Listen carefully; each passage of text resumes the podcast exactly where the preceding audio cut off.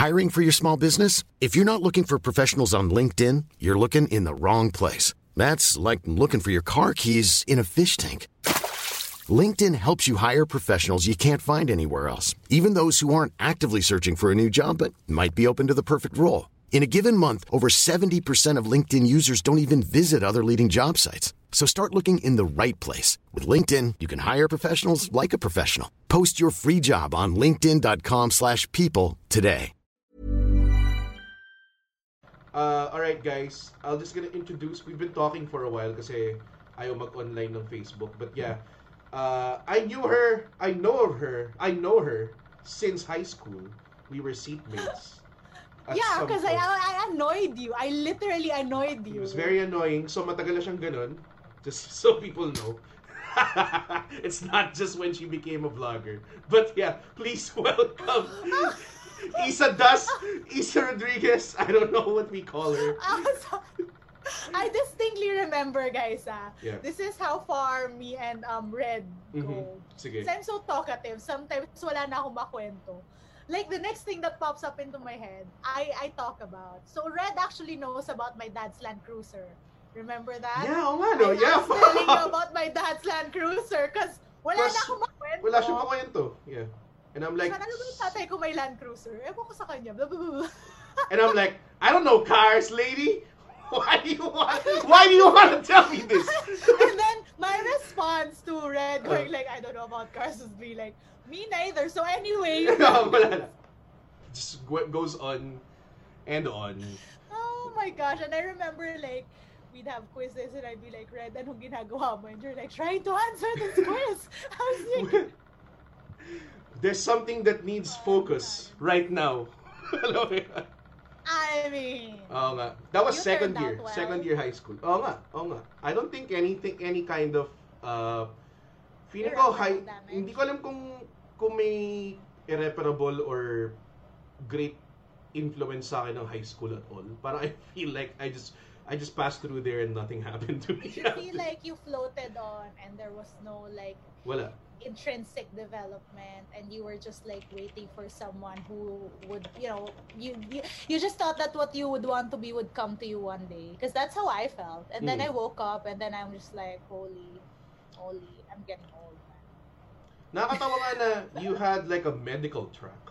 Weren't you? dude i went to law school Oh, also and then you went to law school after. I'm like, this girl lost. oh my god so okay um for context guys Mhm. um in our high school May the- tracks. the- yeah, may tracks. So yung third and fourth year, you take an exam and then they group you into like what tracks you take. Did and we I- take an I- exam? Di ba siya choice? Yes, dude. I don't remember. Choice siya, tsaka exam. I remember because the reason why I went into the medical track was me and Reg were like, okay, bet ba makapasok ba tayo sa MedSci? Sabi ko kasi parang kami, we can't get into PhilSci because we don't know numbers ako personally. Yeah. And then we're like, ano, ano, MedSci tayo, MedSci Mm. tayo. Sige ah, MedSci tayo. Yung piliin natin, tingnan natin kung kakapasa tayo ah. Mm. And then nakapasa kami pareho pero nag-transfer out siya. Lang. Wow. Congrats. Thank you for leaving me. I know. Saan siya know. She moved to Norway. Oh, okay. Well, well that, I mean, you, you can be happy for her, I guess. I I, mean, know. eventually, but the last two years of my life in MedSci, dude, when everyone was having fun in the last college years, Mm. we were dissecting chicken and You were dissecting leaves. chickens and cats. We, yeah, we Mm. had three science subjects. I knew how to blood trace. I knew the skeletal Mm. system. Mm. Why? Why? Alam mo, nakakatawa. We were partners in dissecting the frog. Do you remember this? Oh yeah, you were so scared. And then I did like that, like that. Oh, ah, Yeah. dire! What the hell was that? Tapos nawala yung hand niya. Alam mo ba yun? I remember specifically, the frog lost its hand kasi kinaglalaroan mo. And I needed, I needed that grade so much because I was taking remedial sa biology. Tapos, pinaglalaro mo yung frog natin. Tapos, For ang- content. Wait, naiyak ako. I'm sorry. you remember that? Naalala ko yeah, because muna. I distinctly remember me going like that. Yeah, nawala you. yung It hand was a niya. proud part. And then you're like, ah! Kasi like, tumatalsik siya kasi nakababad siya sa formalin. It's not a it's not a dry frog na wini-whip around mo. It was I tell you, it was not the last frog I dissected in high school. Oh my God, that's so funny. That's so true. Nasa botanical garden pa tayo. Basically like three gazebos, right? yes. It's just the larger version of the, ano, yung gazebo nila mas malaki lang or something. Oh, oh, oh my God. Oh my God. Sobrang fa- Red! Ah. That I, was fun. did you remember what you did para i-rectify yung situation? What? What did I do? Was that, nilagay mo siya, nilakalagay siya rin sa plate natin. Di ba naka, nakalatag siyang ganyan? And then you took a piece of paper, tapos nag, nag-drawing ka ng kamay ng frog hand. What's wrong in-attach mo. It wasn't me because I don't know how to draw. So, Ah! nilagay mo doon, thinking na, tapos nung parang sinekyat, I don't know kung sino yung, si Nicole Faustino is in the the comments and he's asking, she's asking, sinong teacher nyo? It could be, Um, it could be, na, I don't remember, but it could be a guy. I don't remember his name. Pero I remember, Yes, si ano, ah, ah, yung, the, the, the, the old, the tiny guy. That doesn't he's, help. He's, a, he's old, That doesn't help. He is old. oh. Yeah. Old biology teacher, yeah. Al. Nakakalbo, Yeah, yeah. I oh. remember. Old, uh, geriatric. Not naman yan. I like that guy. Yo, okay, so here's the thing, Red. I really like biology kasi. And I really... oh, shit! I really... I really like biology and, you know, human anatomy. No? Okay. Um, I really like biology and I really don't mind dissection. yeah. Okay. So, parang when that was happening, like, I didn't understand that other people could be, like, grossed out. So I was just like, this is funny. Why, why is Red acting this way? And also at that point, I was so used to pestering you kasi Yes. nga naging seatmates na tayo. yes, yes. So I was like, oh, just Red being Red. it's not a it's not a normal it- it's it, it's just him being him pero nalala ko talaga yun may formalin sa polo ko nun eh because that was that was fucked up I don't know why bakit ginapagawa sa mga tao yun does anybody out Wait. there dissect frogs let me know No, because so so frogs, their anatomy is very similar to people. Mhm. And that's why we do it. So we don't just kill other people. Because it's gross. That's the life lesson. chart I could I could do with a book and a chart I'm good with with ganun but I remember it I sobrang mean, Red, alam mo, even siguro sa mga ibang high school lessons talagang tumatak sa utak ko. Kasi, Exactly, that's why we do it. no, it's not! Hindi ba? parang, parang wala pa naman ako parang life situation na parang, ah, pag tinanggal mo yung puso ng frog, tumitibok pa siya.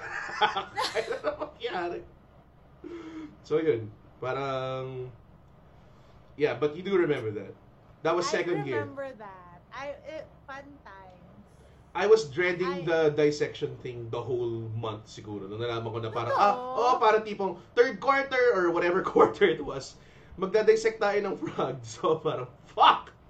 Ako naman, ako naman, nung mga times na yun, parang, ooh, frog.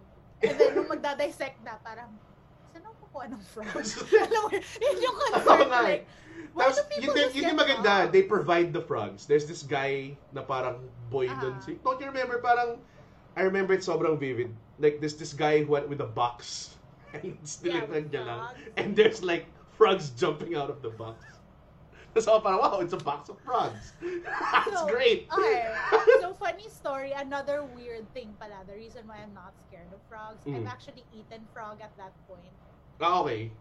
I think So, I have been. of- Kasi So, alam mo I yung may Chinese friend, family friends kayo and then you eat at the restaurant they like and they order frog to freak you out. But I don't like, care if it's cooked. Puta pero buhay siya eh. Alam mo yun? I mean, by that reasoning, I also ate a tarantula because I'm scared of spiders, That's thinking that if I ever meet a spider again, I'm gonna be like, I've eaten one of you, so there's no point did it being work? scared. No, I'm still scared of spiders. Okay. Well, I'm not scared of spiders. I am. I'm very scared of not Mm. frogs, but spiders. Parang mas malala yung frogs. I don't know, nakakatawa kasi yung, siguro yung mga nanonood ngayon na parang, oh, may, they, they, they, they're gonna talk about tech. And it's been 15 minutes, we've just been talking about frogs. Pero, I don't care. High school. I don't care. the This lev- days of our lives. the days of our lives. Ah, so, nung nag-meds, nag, nag-medsai ka, Is it called Mensai? I don't even know. Yeah, it's called Mensai. That's a gear, di ba? Oh, two years. It's two years. yeah. Ah, shit. Oh, We also made our own wine. We had biotechnology. We had Ba't ganun? Bakit parang yung nakuha ko, parang wala naman kaming ginawang specific sa arts? Dude, kaya nga ako inggit na inggit kasi parang most of the people, they were having fun and Yeah. then we were like, We had Doing vacant all periods. Alam mo ba yun? yeah, and we had like so much. Tapos parang ako, eh, so if anything, that was probably the thing that made me not want to go to men's school. Ah, okay. So at least, di ba? At least na-narrow down mo. When you're going to college, at least, oh, not not this one. Di ba? But now that I think about it, could have been fun dissecting stuff. I don't think that's all you do. So- Well then, I made the right choice. Where did you go? Wait. I remember, weren't you in Lasal? I. Yes, but I also was not a very good student, Mhm. to Mhm. put it lightly. Mhm. I spent a lot of time in college across a couple of schools. Mhm. Yeah, I know this. I just don't know um, which. Um, so I went to LaSalle. I went to Assumption for a sem. I don't know. Galavanting, doing random stuff. Were you wearing Um, a uni nag-uniform ba kayo doon or something? Assumption, Oh. yes. And then I went there with Jassy because she was the Who? the re- Jasmine. The reasoning behind the stuff I do now that I think about it in my smarter years. Let's trace your ano, it, let's trace your career path mo to tech blog to, to being Are a blogger. Yeah. Why not? Go. Okay, so assumption. So yeah, and then I stopped, and then I went back to LaSalle. Thankfully, they accepted me, and then I wasn't graduating, so my parents were like, "Stop." And then I went to San Beda, Mhm. and then I was just like, "Oh." And then I graduated. School is not for us. Totoo lang. Yeah, it isn't. And then so I graduated. I had like awards and weird stuff. Weirdly. Because you were studying in San Beda or I mean, apparently, if you studied in the same school you studied at nursery, you know it from the back of your. Nalo mo na. Dude, at sa totoo lang, like, I don't know what was happening. I was just like, let's get this over What with. doon ka nag-law school? Tama ba? No, um, so I did that, and then, actually, this is the weird part. So I, I graduated. I, I was, I did, I interned as a student jock because I thought I'd be a DJ. How So okay, so I so I didn't intern. I was a student. I was a student jock. I Uh. applied and I was like, it would be fun if I were a jock because I like talking. Mhm. And then I realized, you know, I don't know music. Um, you know, who- are these people? So I was like, I like the talking part. I don't know Uh-huh. about like the pop music part. And I mean, you know, I don't know if you know about my musical tastes, but I, I was emo and I dated someone who was in a rock band, old school rock band. So my musical taste is very weird. There's like emo, Mhm. there's like sikat house music Yeah, that I uh-uh. partied to, and then there's like hardcore Pinoy rock. So it's Chop like, suey, chop suey. yeah, Mm. tapos ako kasi what I listen to, it's not what you hear on the radio. I so my music collection is basically a collection of the people who became very close to me. Hmm. Gusto ko lang sabihin, you don't hear music on the radio anymore. so, sa mga kids Oh, dyan, that's yeah. right. We used to have radio. we used to have radio. And honestly talaga, that would dictate what kind of station you listen to. It would dictate what kind of music you listen to. Because I used to listen That's to true. NU. Pero if Yeah, you want NU, pop stuff, yeah. campus radio. Parang ganun. 97.1. Yeah. Diba? So, Yeah. ngayon, meron pa namang radio. And you know, people are still doing radio, desperately clinging on to your, ano. Wait, pero, oh my gosh. I I it blew my mind that they might not know what the radio is. wala na Spotify na. So, talagang technically, kung anong music taste mo, it's by choice na. It can't be just someone na, ah, ito yung nasa radyo eh. Alam mo yun, di ba? Oh my god, yeah, that's true. Yeah. Well, so yeah, I'm still clueless by the way. So there so, we you were a student jock and Beda? Or I was a student shock at Mellow. Mellow? Ah, okay. Right. So I don't know. What I year they, was they were like play this and You were an that SJ. I know a couple of I- SJs, yeah. Who do you know? Uh, dito. Oo nga eh. Hindi na nag-catch up. I think uh, Lynch Imbat You know Lynch Imbat? Oh, baka ibang batch na yun. Baka iba na kasi yan. I Oh. can't remember na. Mm. But like, yeah. mm. So, um, and then at the same time, for internship, I did Rappler. And then, so, um, What did you take? What did you take? Com. Com Com pa Oh, okay, What okay. else? Yeah. And then I just decided when I graduated, you know, I don't know what to do. And remember, nung time natin, pag um, com ka, it's either you work in a magazine or like advertising and stuff. And I'm like, that's not for me. And so throughout throughout college, I was also writing for wheninmanila.com. And it never occurred to me Na that pwede siya I maging could- trabaho. Yeah, no, that's parang they were offering me jobs also. Oo. Eventually, they did offer me a job. Pero parang it never occurred to me that that could be the actual real job. Like being on the internet would be the actual real job. It never clicked. Parang it's just a thing you do. Yeah, it's Mm. just nothing I do na I parang I, get just that. enjoy it. Yeah. It's weird, 'di ba? Parang to me it was it was never like it was always like what am I gonna do? Graduate, graduate. But like throughout all this time, I did the the radio jock thing, so I was talking na. Ah, I did the blogging. mm. I did the, you know, so it was so weird. Grabe, ang dami. Pero 'di ba parang to your mind like pag sinabi mong media, parang okay, reporter, TV, or tapos Mm. ang lagi nilang sasabihin if you want to work for a network, ano, mag-PA ka.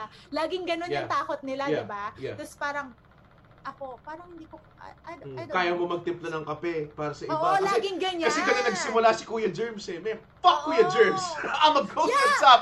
Parang ganun eh. ah, and I'm just, can I just say, though, I was the first batch of interns for Rappler, and not once was I made to do coffee. I interviewed people, I wrote pieces, I covered palarong pambansa without knowing any sport, but I learned it.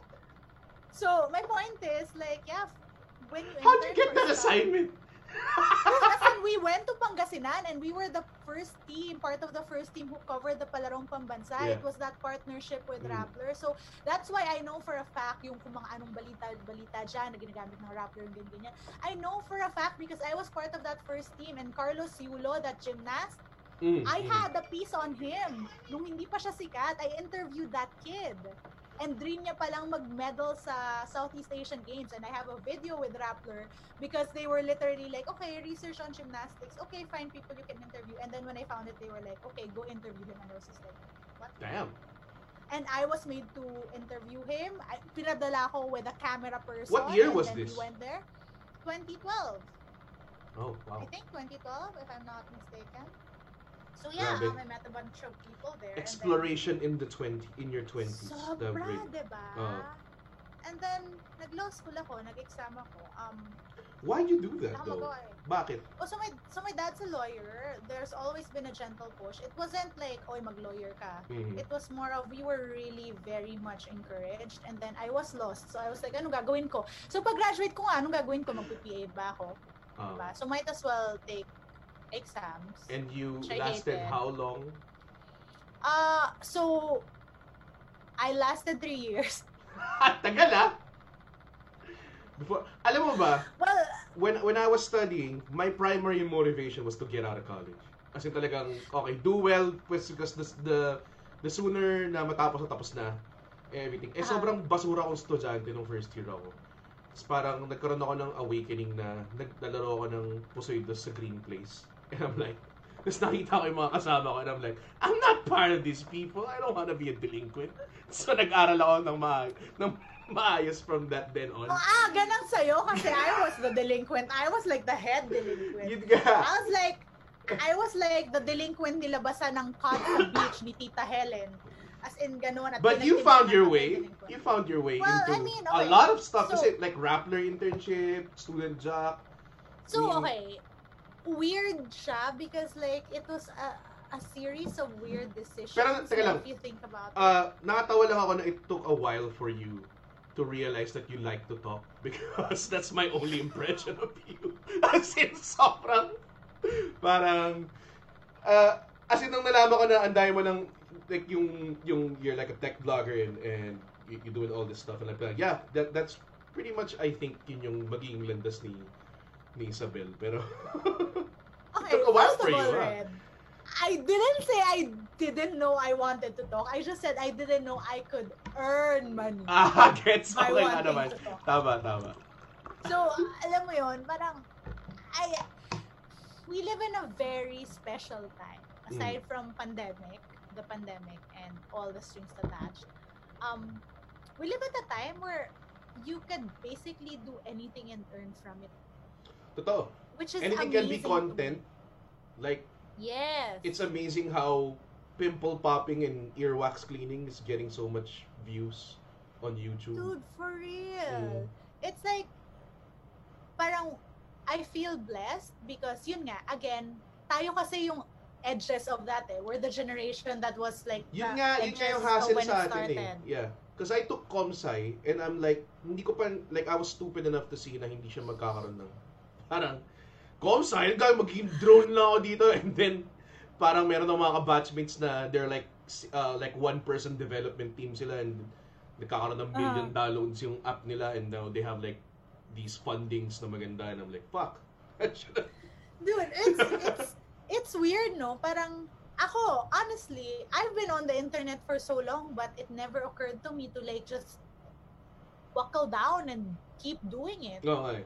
'Di ba? So now it's like now it's like me starting but it's not like I've just gotten on the internet, you know. It's just that our upbringing taught us na we need all these traditional jobs. I mean, I'm not saying don't get an education. You need an education. Mhm. The same reason why I don't regret being in law school for three years. Like I'm not a lawyer, but I know my shit, man. I'm like, pretty sure may me sign a contract. at some point. Dude Diba? now i've i've used like employment rights and Mm. stuff like that like as basic as that like you learn your shit and like um you learn to look out Mm. kumbaga. you learn to think about these things but we grew up at a time where it had to be the traditional route Yeah. Totoo. As in, as in diba? ano talaga, uh, hindi lang siya, yung tipong, I remember parang I was looking at uh, yung yung courses na you take. Di ba pa nag-apply ka for college and then there's like a short description for everything. yeah Parang, uh, it's so hard to choose. Tapos there's this thing that I really want to do. I want to take film sa UP. But my dad was like, oh, pwede mo naman tutunan mag-isa yan eh. Mag-aral ka muna ng parang trabaho talaga. Parang ganun, parang...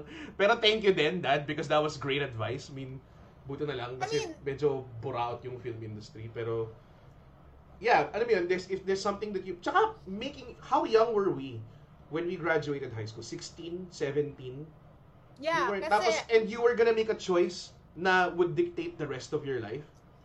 and intense. in LaSalle we were trisem Ah. so remember we were supposed to graduate at 19 19. Yeah, totoo. Like, how could you have a set course at 19? I was so stupid. Totoo. I mean, I'm still very stupid now a lot of times. Oh, Exactly, Like, nga eh. Parang hindi pa nga tayo maka, maka-function properly now. Paano pa kaya like what, 13 years ago?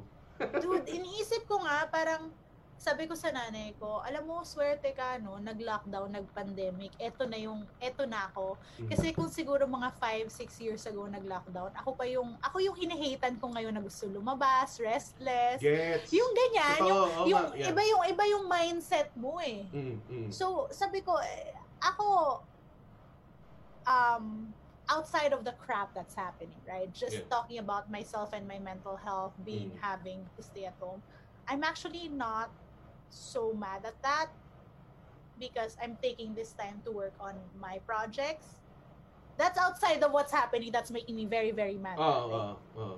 So, so parang wala na kasi ako dun sa point where I feel restless for things outside of myself. Yes. It's more of introspection at this point. Pero Mm. it's it's just very silly how the tables have turned. I think that's called getting old. Hindi Oh. yata siya. I was trying not to say that, Red. Why would you say Wala that? I have to fill in the time. I mean, Uh, why? Pero wala eh. You do realize we are in our early 30s now. And Dude, dude, Mm, you just the- ruined it. Bakit? I'm ano ka ba? 25 forever. You're, are you 25 sa ano mo? Sa no, I'm channel 25 mo? forever. I'm 25 forever. I don't like being in my mid-20s. Totoo lang. Ah, I like my I age now. I wish I was 32, 31 forever. Yun. Yun, that would be great. Well, Red, it's been my 25th birthday for the fourth. I can't do math, so I'm just gonna say fourth year. For the no sixth year now, and I'm Mhm. saying that I'm enjoying my sixth 25th birthday. Can't we just phrase it that why way? bakit why you why are you choosing such a existentially uh, uh fragile age? I just feel like it's romantic, eh. And I just feel like it's apt. Like I just feel like how I am now, because I'm not the most mature person at my age. So I just feel like how I am now would be perfect for a, a very well balanced 25 year old. Hindi pa bantay yung maturity mo sa age mo ever. Oo, so parang I I just feel like if how I am now would Mhm. be me at my 25, Mhm, mhm. I feel like it would be a very good, well-rounded person and like with so much potential. So I've decided to make that my reality. Total sanay naman tayo na binibend natin yung mga reality. Yes, so if you keep saying it, Mhm. it must be true. If I keep posting it online and tweeting about it, it must be true. Well, uh, I guess so. Sige. I have Yeah, no that's how the world works now. Okay, How... I will stop my age at 31 and, or, or 32. So, five years Nautog na from now. Wala nagbago ah. Okay, Ay. there's there's some comments. Patrick Razo, I don't know if you know him. Oh, Pat! So, Pat, yeah. So, Mm. Pat, um, I have a Discord chat and he joined. And so, Mhm. it turns out we could have been friends at 2012 when he was at the senatorial debate and I was there. Yun yung sinabi niya, nag-senatorial debate ka din, Isa. Oh, Ano? there you go. Wow. And then Pat What What. Pat Oh, What. How do I you know Pat? I probably Lasal. I also know Oh, his brother true. Mike. Yeah. Yes. Mm. So, Pat is my kabarkada and kababata and kapitbahay. Okay. Sa- Grabe. yes, because we have that. We have that Yes. when you live in a subdivision where it's safe. you have that community. Yeah. After Kababata. the gates, di ba? Ah, yeah. Ah, okay. Sa taga-South din pala sila. Ah, Yes. Interesting. Yeah. I took his brother's class in Lasal. Aha. I forgot how I met Patwa. But yeah, Patwa, Let us Probably, know. Probably. nakakatawa na uh, inattach niya yung what sa first name niya. And then, That's that's how that's how she calls herself kasi talaga as in Ah. Patwat. Patwa. And then, what? Okay. Well, Facebook has limitations after all. Oo nga. Totoo. It's not, you know, fake news, but there are limitations. There's a shit ton of fake news. Eh. Where were we in your career journey? You were Red, in... I've forgotten. It's way too Hindi. long. Kayan. Kayan. Hindi, You- ganito na lang. Let me law school. shortcut it. Law school yan. Law school. So I did law school. When were you I doing was- when in Manila nung time na to? So I, I did it in high school and then in law school, I was getting paid to write for them part-time. May when in Manila na nung high school? What are you talking about? Yeah, dude, because I was... I high school. Sorry, college. College, Sorry. yeah. ah. Oo nga. Gosh, yeah, college.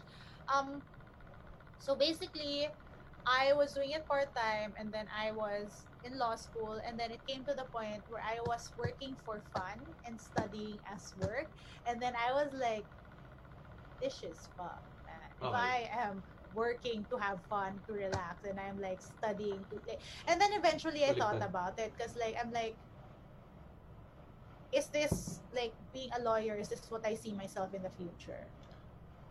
Because I mean, to a certain extent, I enjoy Pwede it. naman. To a certain extent, I mean, Pwede to a certain extent, I enjoyed it. But it's Mm. also I felt like I wanted to have like you were so close though. in my life. You're like a Huh? year away from taking the bar, no? Tama ba?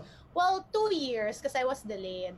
That's still that's still very Yeah, close. I mean, but I mean, now. so what I have to explain is tayo sa anti-terror law.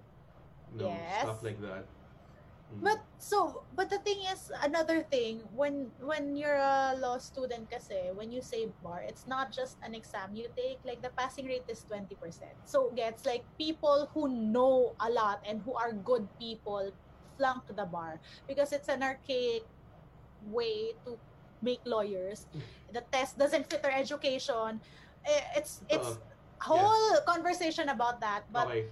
So parang you it's hard when people say it's just the bar because like just the bar means you study anything and everything you've ever studied in more in your four years compress that into one into one month and then like just put it all out and this Mm. decides your you know so it's like i'm like one do I see So you you know of this when you were studying law school. Alam mo yan that that Yes. this imminent challenge is Yes. happening. So that contributed to you. No, it's, I mean, to a certain extent kasi I wanted to be a lawyer, I could be a lawyer, Mhm. but what I was thinking was, what would the life of a lawyer be? When I want more adventures, I want my whatever stuff, I want to travel. And that's not the life you create if you're a lawyer, Mhm. or at least the traditional lawyers that you have here. Probably there are lawyers who do that, but so I was thinking, is that the life I want to live? Mhm. And then I'm So- like, I don't think that is. Okay. So I decided na lang to not. So how it happened was that someone I used to work with from Rappler, because like they hired me a couple of times in Rappler.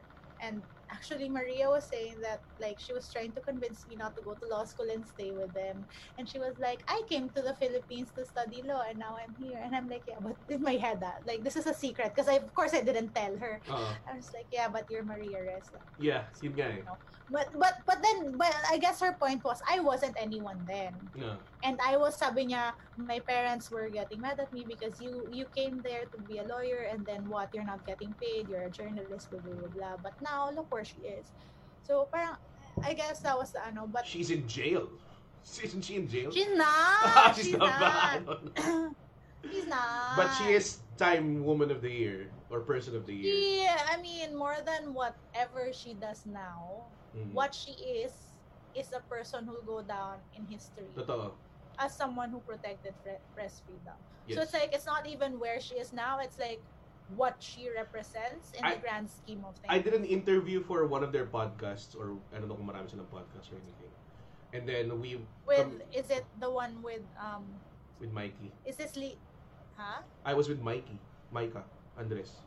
I don't know the podcast. That was podcast. with Pawi. Ian or Hustle. Maybe a different one. Hustle something. Oh, okay, okay. I know. Yeah. Yeah, okay. Tapos nag nag-put out kami ng parang open invitation, Maria Reza, if you need trolls to fight back the trolls. We are game. We I are mean- professional jokers. We got zingers and doodads and comebacks and whatever. And I have to say, I Mm. vouch for you guys when it comes to that, especially Micah. Because Micah, he he does not get tired. It's like I Micah is a is a snarky lady. amazing. Yeah, it's amazing. It's like I feel like every day he has this meter of the snark he has to unload, and then Oo he's like, "Hindi pa tapos, sige pa." Uh, Ganyan. he, yeah, he's such a uh, an angry hindi ko alam para para siyang 20 years ahead of his yung patience niya or yung yung angst I mean- niya I have no idea and a lot of people call me angry pero nakakatawa si Mike kasi masipag siyang i-unload it eh. parang parang gusto pa niya minsan may audience alam mo yun he does this he does this thing na yung yung stream niya I don't know if you've been on it Yeah, but- yeah. he does it every day. I'm like, what? How do you do this? It's amazing how Oo he's nga. doing that. It's, it's honestly the patience, the consistency. It's Totoo, I totoo. mean, but it's funny you said that that you were angry because I was gonna say I'm angry and Micah's angry. That's why we get along. So yeah, that's true. Mm, no, we're very angry. Oh, May outlet lang ako. May outlet lang ako and kunwari, if you see me angry, that probably means hindi ako nakapag-stand up ng matagal. But nakapag-stand up ako like Mm. recently. eh. So, medyo, it's still, you know, in effect. That's true. Because me, that's why like a lot of people ask me about my alcohol review and when's another one coming out and when's the schedule or whatever. And Mm. I'm like, I honestly did not plan that. I was angry. Yes. So parang now in an effort to preserve my mental health, like I exercise more or I don't watch stuff on Monday nights. Mhm. So parang it's kept me from reaching peak anger and hence I've not made the video. It's hard sometimes eh, when you're a creator, I had to grapple with the fact that everything I will ever make kasi parang, okay, when you're a new creator, you know how you don't want to let go of something because it has to be perfect because it will represent you. Ah, gets, gets. Yeah. Oo, oo. Diba? Yeah. Pero eventually you realize if this is your job, not every piece of work will be perfect. Yes, yes. Yun yung problema. So- That's why there's always a hesitation for people like me. I- I've been always uh, been advised by people that put your shit out there, put your shit out there. I'm like, yeah, I'm gonna put some shit out there. Pero I don't want Like, I don't want everything to be out there because like na comedy is such a judgment-based, feedback-based Yeah. thing. Yeah. So I get you. It's it's hard, 'di ba? Mm. Pero like parang for me, But there's a standard. I mean, I've seen some of your videos and they're all parang, you know, they're all great. Hindi naman siya... oh wow, thank you. yes, Thanks, uh, friend. yes, pay pay this woman more money, YouTube. Uh, no, but um there's sure, still a like, standard though. There's still a standard. You can't just like parang, oh, see, yeah. But like for example, that alcohol video, let's just put it this way. For my tech videos, I'm slowly le- learning to let go, but how those are made Mm. Mm. In the back end had so much more versus how I made my stupid or how I make my stupid Isa Das videos. So parang, kumbaga, the problem now becomes Isa Das. I don't look at it as work. I look at it as expression. So it's become That's great. it, it's become my sangha. Remember how we used to have vlogs but not for earning? Sangga! Oh my God! Sabi ko, Sangga? What the fuck? Grabe, Dude. tagal na nun. Yeah. oh, Diba? yeah, you had a But- Sangga. I remember that. Yeah, Oh. but that was the internet we loved, right? Yeah, it yeah. was the internet. I miss that. Blogger. Sangga, live journal. Yeah. Man. Yan yung sinasabi ko eh, like the internet we knew, like you and I, we knew, the innocent internet that was open for curious folk like you and me na parang ako noon, how does people live in let's say Russia? Like how does a teenager live in Yeah. Russia? Like you would never know unless you visit someone's blog. Yes. Alam mo yes. yon? Oo. So parang I had internet friends. It was it wasn't for selling. It wasn't for anything. It was Wala. just for It was expressing just my thoughts. genuine expression, yeah. Mm-mm. So parang for me, that's why like a lot of people always ask, oh, ano na, bagong review, isa das, unboxing, ganyan, ganyan. I'm like, I can't do that kasi parang that that side of my content is just for me. It's just Okay. for my sanity. Okay. Versus fine, yung tech ko parang, okay, it's coverage, it's work, I do this, I do that. Uh, But that other side, like, well, I can't bring myself to like you're, say, you're, oh, may content schedule ako. Yeah, That's you're really- Is it because parang you're afraid na something you'd put out would brand you as such or parang Mm. immortalize na ganun kang klaseng tao when you're not? Tama ba? Parang ganun? No naman, it's just I just do it because I enjoy it at this point. Because parang a lot of the time you have parang Gets. I think I have to point out that a lot of the time, even if there are creators online you watch that put out consistent content, even if they seem like they're just having fun, that's Mm. not just having fun, that's work for That's them. That's work, yeah, that is work. Yeah, it's putting on a show. Like even these casual Yung per- influencers. Yung personality mo pa the, eh. yeah, Yeah, the yung- persona yeah. kasi yeah is is is is work. Yeah. So parang you're not that 24/7 and if you're seeing that there's constant content that means there's work being put into it for that content to be constant. Yeah, yeah, okay. So And that's hard, for ah. me it's hard. Yeah. It's hard. Um so for me like for example my Isa does side wala pa ako sa point na inisip ko siya as work so I just do it when I feel like it Expression and it's talaga. Yeah when it's usually i'm mad i'm sad And I'm that's why you excited. don't wanna keep up with just because nagka-demand siya. yeah Uh, so parang okay. actually for me i was thinking parang people were saying ba't hindi ka magawa ng you know your unboxing or your alcohol review and i'm like i get that but i don't want to be the anti mo kauso and like god forbid not not we do naman need i don't we do need someone like that. i mean sure Uh. but our collective voices will be heard Sana. when I say collective, so idea. collective. But my point is like, I'm not here to Mm. be an influencer. Like at least for that side of my content, ah. I'm not here. Pero your tech stuff do they you you you do some zingers on current events. May mga ganun eh. 'Di ba? Like Well, I'm- mass testing during uh like a Xiaomi phone review or something or a Huawei phone review. well, I There's a- cannot help it. I'm just, I'm just really mad. But like, I guess my point is, I don't do it so that I get a following in terms of the Isadas. I do it because I feel like these things need to be said. So parang I'm not gonna keep on saying them if I feel like that leads me more That makes sense. because what I want is just to express this and not as an influencer or as a creator Oo. but someone who's part of this democracy. Parang gets. Yeah. So parang, Dati napaka-simple niya when we were just doing the sangga. Kasi Yeah. there's no other thing in the internet eh. De, kumbaga, Mm-hmm. di ba, there are people who doing vlogs because alam na ng mga tao na may incentives like money and sponsorships and e- everything. So you don't have to explain na, no, I'm just doing this for fun. Now we, how long did you have to explain? yeah. It's, it's hard. So, wait ah, pero ito pa, because you are the comedian, Red. So Yes. I, I don't know if this makes sense, but in my head kasi, it's funny to me because it's supposed to be a pa-cute lifestyle girl.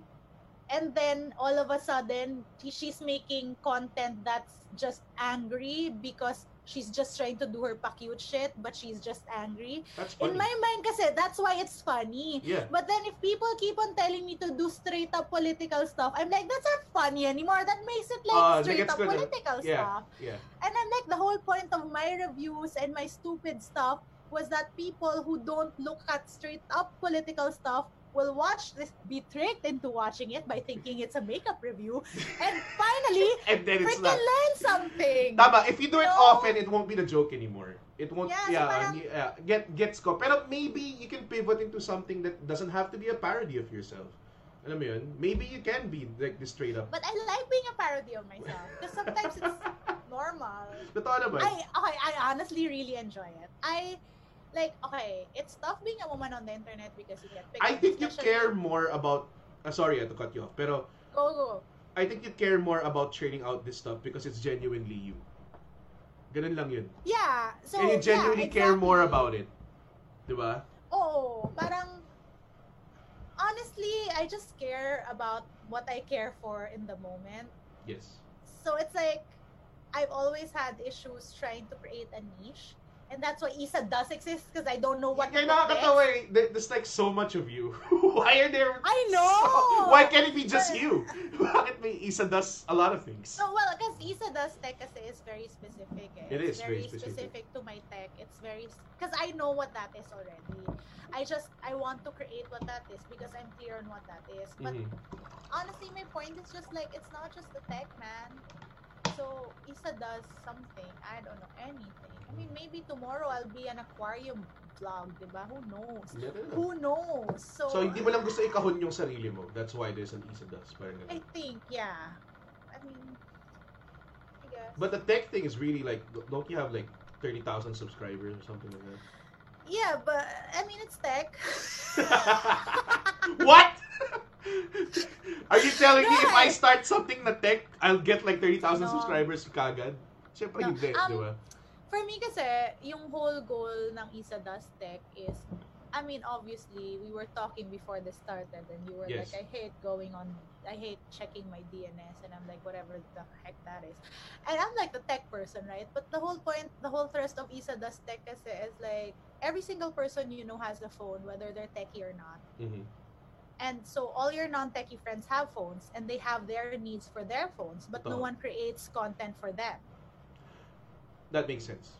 Oo nga. So it's like you can tell me that these earphones are great, and sure they are. Because it has But if I have like pink ones, I will wear yeah, but I, but I will wear the pink ones more too because I think Mm. they're pretty.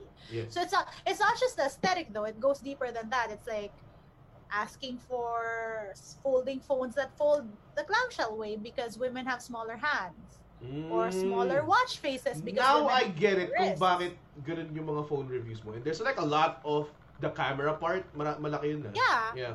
because a lot of people check zooms and then they they they pixel peep and they're like ayan hindi na siya clear. Which if that's what you're into that's good. But I care about my beauty mode. I Mm. care about remote Mm. shutters. I care about the bokeh. So parang it's all different things for different people. And I feel like for example tech underrepresented ang one women and Yeah. not just women women who like who use their phones in a more lifestyle aspect. Two in the global scene underrepresented ng women but Mm. an even bigger layer is that underrepresented ang Asian woman Wow. because Really? because tech yeah because In how tech. tech yes because um for tech uh iba-iba ang trends when it comes to different regions so Mhm. if you eto ah this is one tip if you're in the Philippines you're buying a phone you watch US reviewers, always keep in mind that their reviews is set they're set in a backdrop where wala silang mid-range phones. So to them if there's a $400 iPhone SE para sa kanila mind-blowing 'yun kasi mura 'yun. Yes. Pero dito, kung meron kang $300 na top tier phone na, na, na yung processor mo and with four cameras, mura pa ba yung $400 iPhone? Hindi na. Ah. So you see, there's a difference kasi.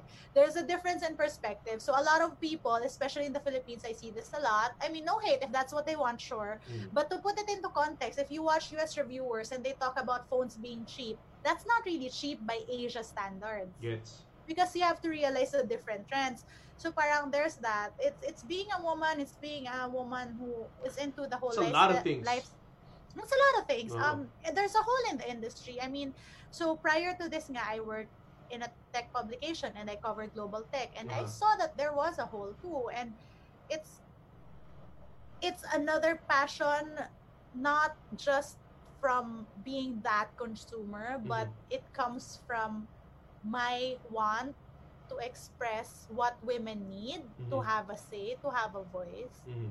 So yun, yun lang.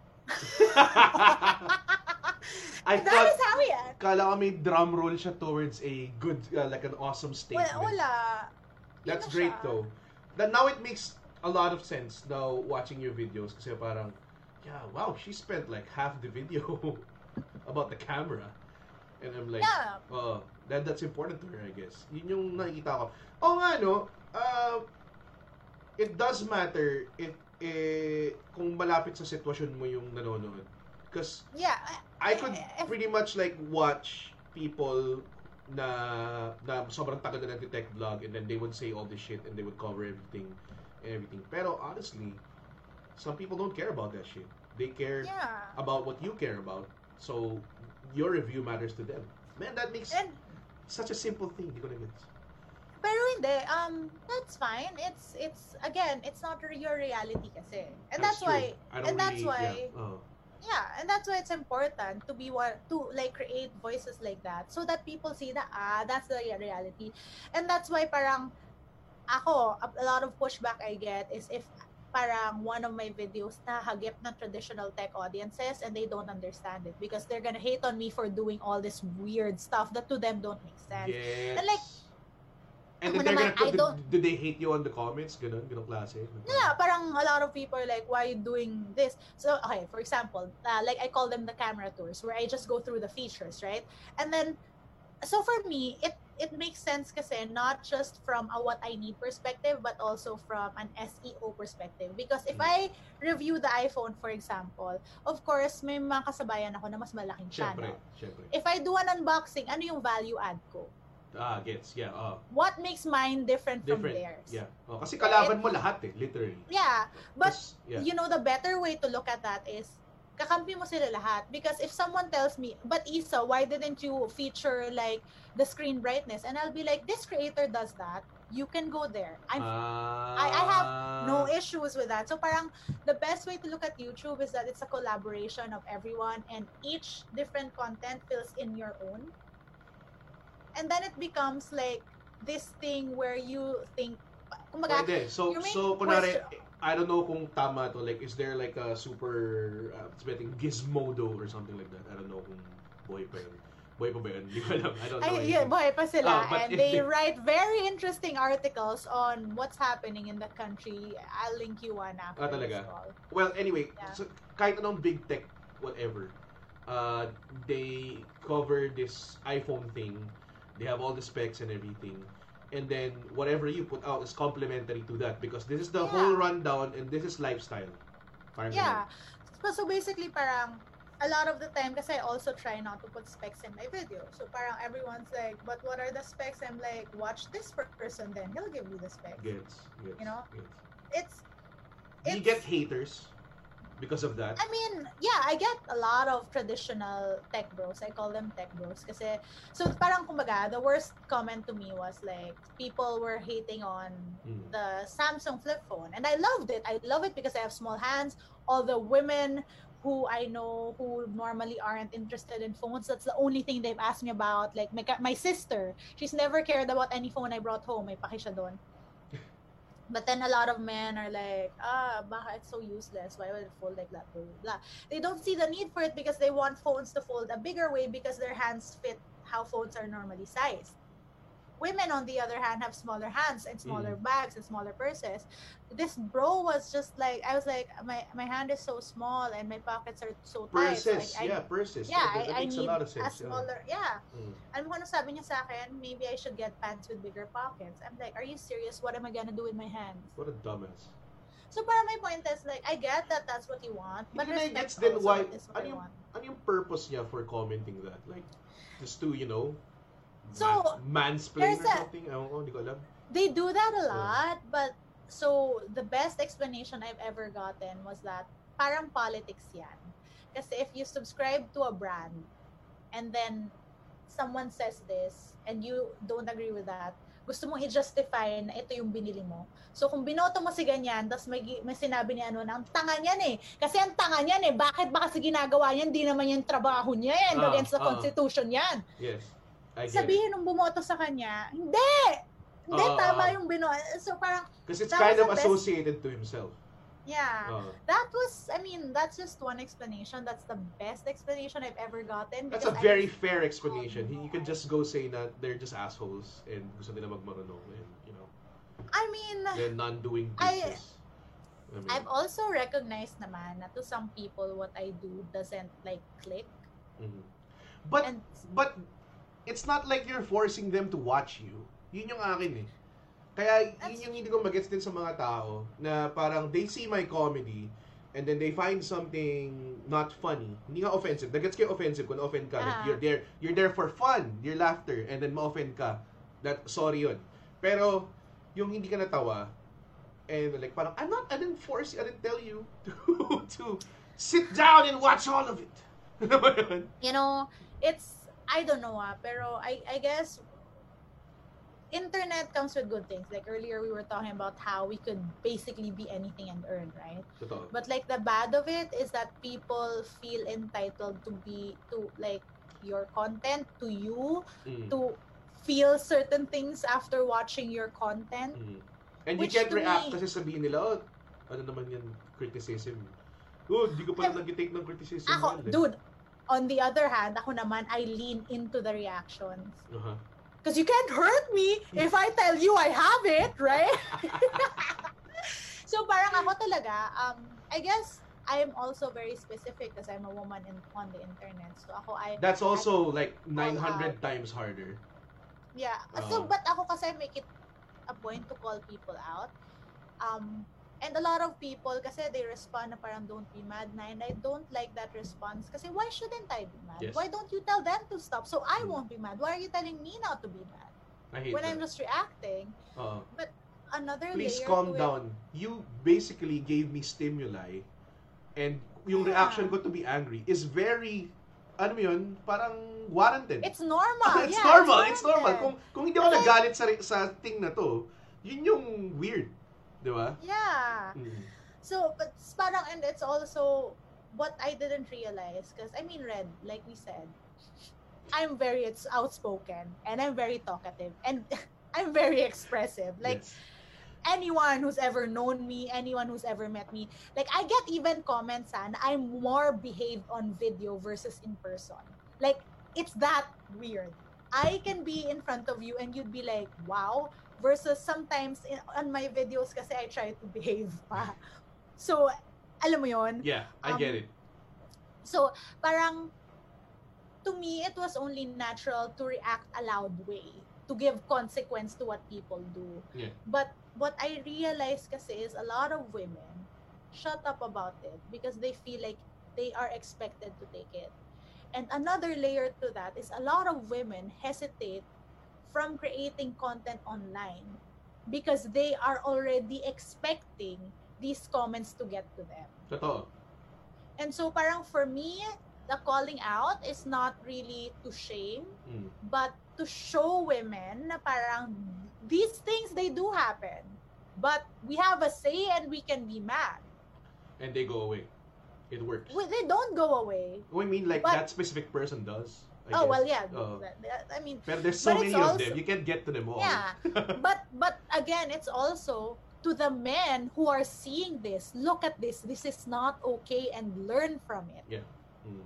And so, this the I mean, result of it. yeah, so Oo. parang I I I found it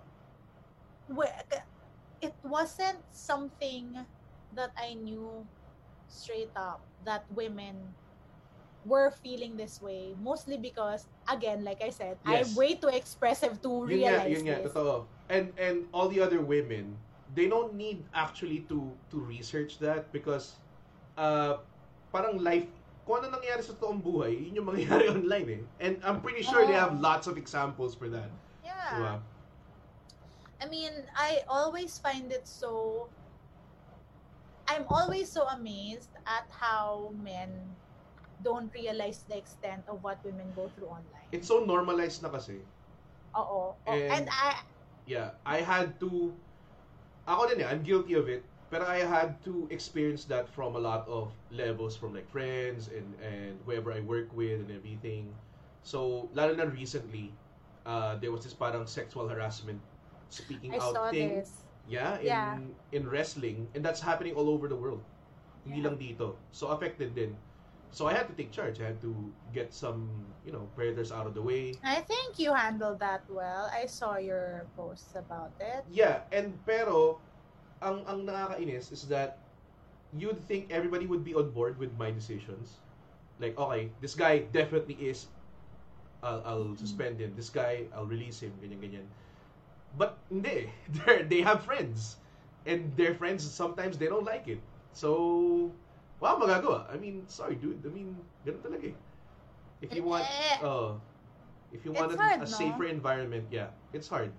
It's never uh ano uh, a great thing to to tackle, pero you have to. Eh.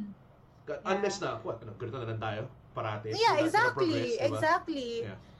I mean, yun na naman, di ba? Like, when when people say ignore them, yun na naman yung ina-address mo, di ba? If you ignore them, they don't even know what they're doing is wrong. Mm, exactly.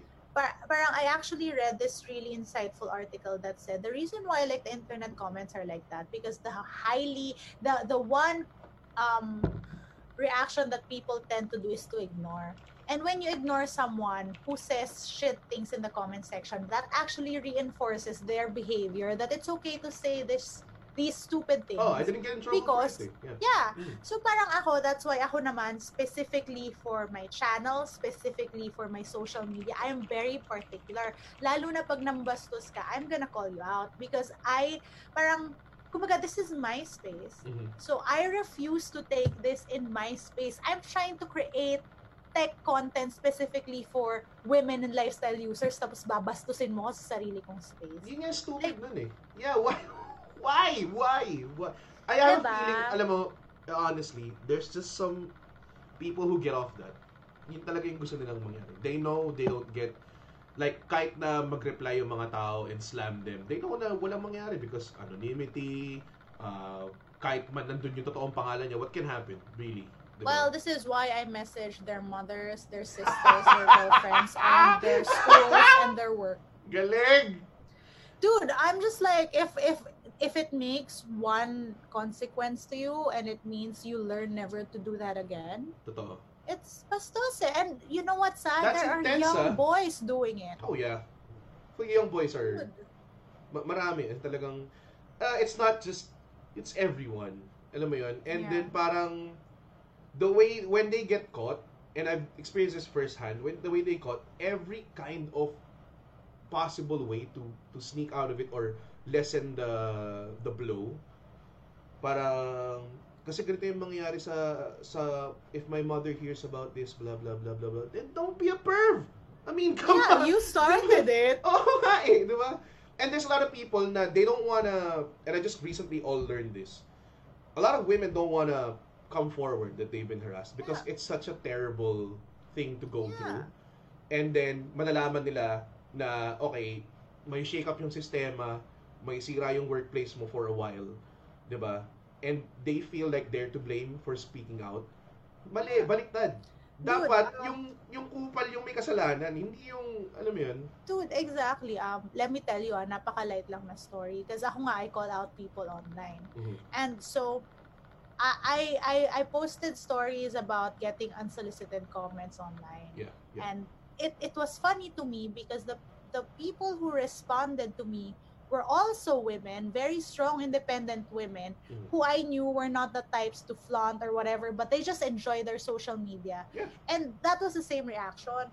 So I posted that. And then the very next day, freaking hell, the same one of the women who reshared that same story saying, I don't want your unsolicited comments, gets this reply from a guy in her workout progress post. Mhm. Dude, it was legit a dick pic Ah, like flat out dick pic.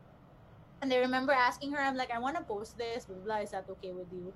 And then she said pa, yeah, sure, ganyan, ganyan. And then she was like, but sige, don't say na lang it came from me kasi nahihiya ako na ba't ako sinisenda ng ganyan. So you don't understand like the guilt that women feel. Kasi like yung unsolicited Oh, dick shit. pic, guys, go- yeah, guys will be like, Oh, ah, wala, dick pic lang yan. Pero Yeah, for yeah, yeah. women kasi, that's your social media, that's your space. So parang it's an invasion of your privacy. Yeah. So parang ikaw pa yung mahihiya. And it's wrong, but that's the Mm. normal reaction. And I remember this You should celebrate yourself every day, but some days you should celebrate with jewelry. Whether you want to commemorate an unforgettable moment or just bring some added sparkle to your collection, Blue Nile can offer you expert guidance and a wide assortment of jewelry of the highest quality at the best price. Go to BlueNile.com today and experience the ease and convenience of shopping Blue Nile, the original online jeweler since 1999. That's BlueNile.com. BlueNile.com. I'm Sandra, and I'm just the professional your small business was looking for. But you didn't hire me because you didn't use LinkedIn jobs. LinkedIn has professionals you can't find anywhere else, including those who aren't actively looking for a new job but might be open to the perfect role, like me. In a given month, over 70% of LinkedIn users don't visit other leading job sites. So if you're not looking on LinkedIn, you'll miss out on great candidates like Sandra. Start hiring professionals like a professional. Post your free job on linkedin.com/people today. This girl, she's a strong, independent woman. I love her. She was like, you know what? Sabi niya, I I feel bad that I don't want to speak out because I feel like nahihiya ako na sinisendan ako ng ganyan. But Mhm. at the same time, sabi niya, I I want to be like more vocal. Like sabi niya, I look up at what you're doing and I want to do that. But for me, hindi ko pa kaya. Yeah. And you know, but That's she does fine. other things. So like I was Yeah. telling her, you know what? It's it's not that. Like we deal with it our own different Yeah, ways. exactly. You have your own ways. Um, So parang blah blah. But like my point is, that's how women feel. They like yung mga argument na why why can't you just talk about it or why didn't you say it when it Oo, happened? It's like oo. you don't understand how violating that feels. Like Mm. kahit bastos lang na comment if you see it without a photo, without anything random comment, that's so violating. Like if you're a content creator, you put your heart and soul into whatever you're doing and then ang gagawin ang comment lang sa'yo, ang sarap niyan. Parang, Uh, cheap you- shot, cheap shot. It's just really Like- they, they they don't know uh kung kasi wala nga they can't be yun nga hindi sila maano eh. Uh, they don't have consequence. Well, at least they think they Yeah. don't have consequence. Pero at least the they world think. catches up to a lot of people actually. Yun yung yun yung masaklap. Pero there's this uh tawag doon if you're a guy, there's, there's always this assumption na parang okay, uh, nag-sorry ako and she seems fine with it. So okay na, I'm like absolved of it. And they will always use that. No, but I apologize and it's okay. But it's not now. It's it's, It's- I'm sorry. not. Yeah, it sunk in It's probably and then it's not anymore or it wasn't ever. Maybe she just not, didn't want to talk to you because you know, you per, Yeah. 'di ba? 'Di ba? May mga may It's- mga ganun eh. It, it's handled differently all the time. Mhm. Pero yun nga, It's- it's, so normalized na they they don't think na ganun siya kalala. And I think Yeah. malala siya. Yes. And you know what's crazy? I also read this other paper which said, parang it was a study on the dynamics of what people in a group listen to. And it, it showed that women, for them to be listened to the same amount and not interrupted the same amount as men, parang they had to be in a bigger group, in a group. Gets. Versus, gets. ang guy, isang guy lang because men are so conditioned that whatever they say, they'll just be listened to versus women who are conditioned to, you know, try to minimize themselves and find openings and just create gentle suggestions versus being assertive. Wow. Oh It's- that, it's that's, that- that's that yeah, oh that's a that is a very real thing. That's Yeah, true. like imagine na lang ah, how many women do you know na parang will give a suggestion but instead of saying let's do this as men would do, diba? Men be like let's do this and let's do that. Women when they give suggestions and if you notice this, like the people who are watching notice this, parang women will be like, what if we do this? Mhm. maybe that would be fine. What do you think? It's it's not it's like even just the phrasing because as a woman, if I say let's do this and let's do that, you become bossy. Yes. If you're a woman and you say I don't like this, I don't feel comfortable, you become a diva. There's this Pantene commercial about. Pantene commercial ba yun? Remember that? Like parang there's this power walking woman and sorry, I can't show the video. Do it! So do just it! like she's power walking. Ah, and then she's like she has great hair because she she uses the shampoo whatever that's Ah. advertised for and then her wear hair kind of like parang whips like the labels na bossy mataray and everything ah, gusto ko yun. something like that so yeah yun yung masaklap because if if women say things like that yun nga eh totoo eh ganun yung ganun yung mangyayari there's always like a ready label for it ah mataray to Yeah. bossy to uh, kakatakot si ate mataray pala parang ganun. And Totoo. you get that label for like fucking voicing out anything. Ano ba yun Yeah, parang dude. And as para another layer pa, in our society as Filipinas, because Filipinas are ideally repressed very as fuck. timid, timid.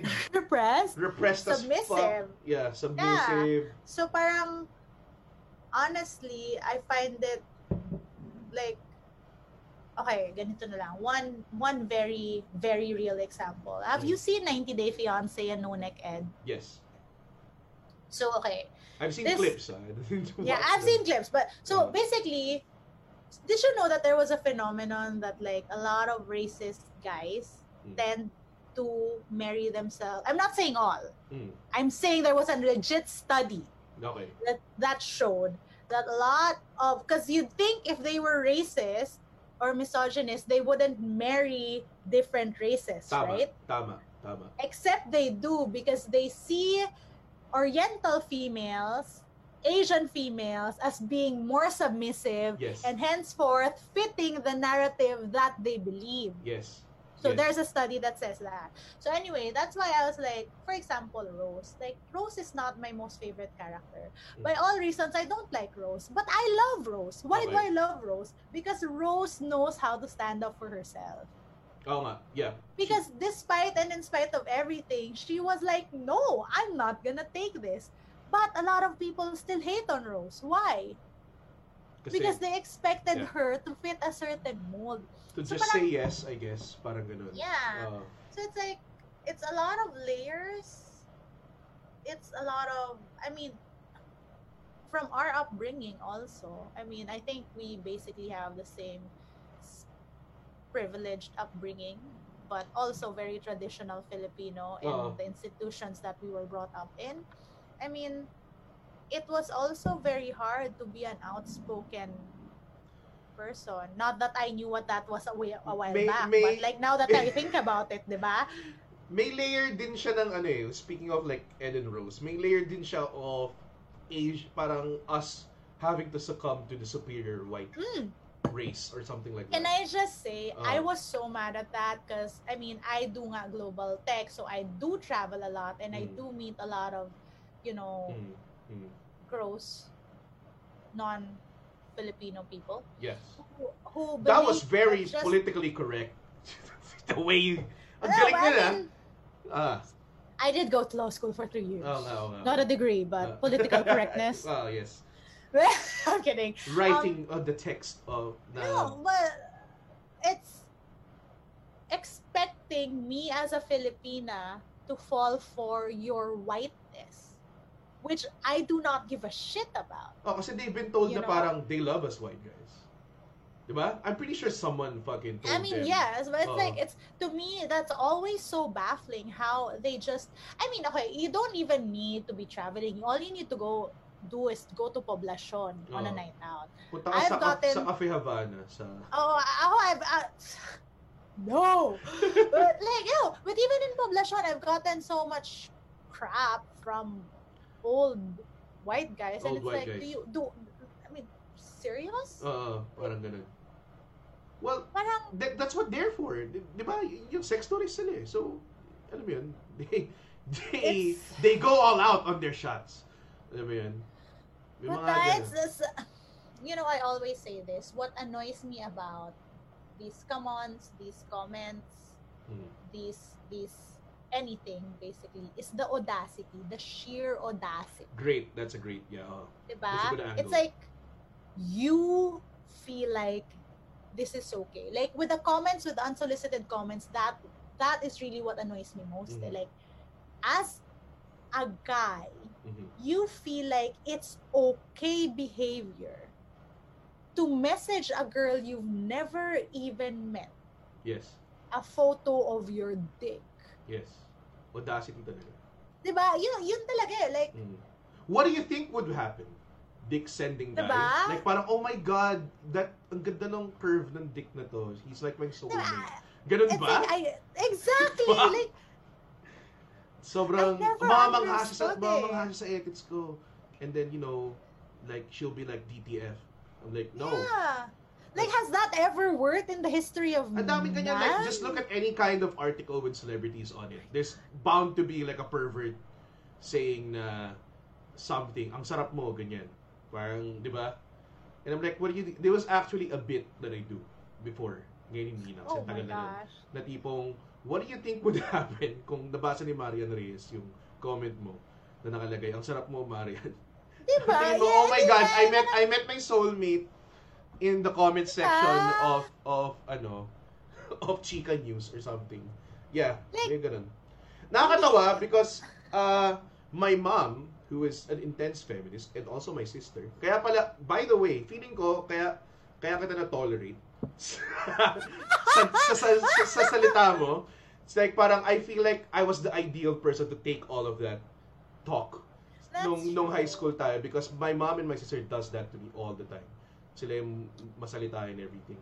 So, But but at the time but- before, I had no concept of feminism. Hindi ko alam. So, But see, that's good. Parang, Mm.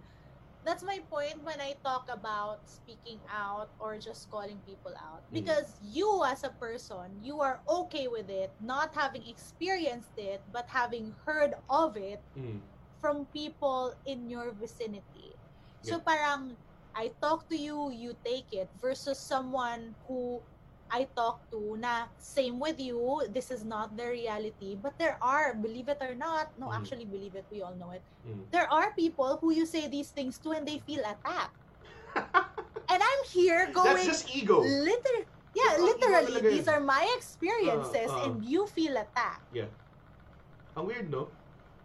Yeah. It's the, the ego of people kasi, like you say yung audacity na ganyan. My mom always says, si Ramon Revilla namatay recently, diba?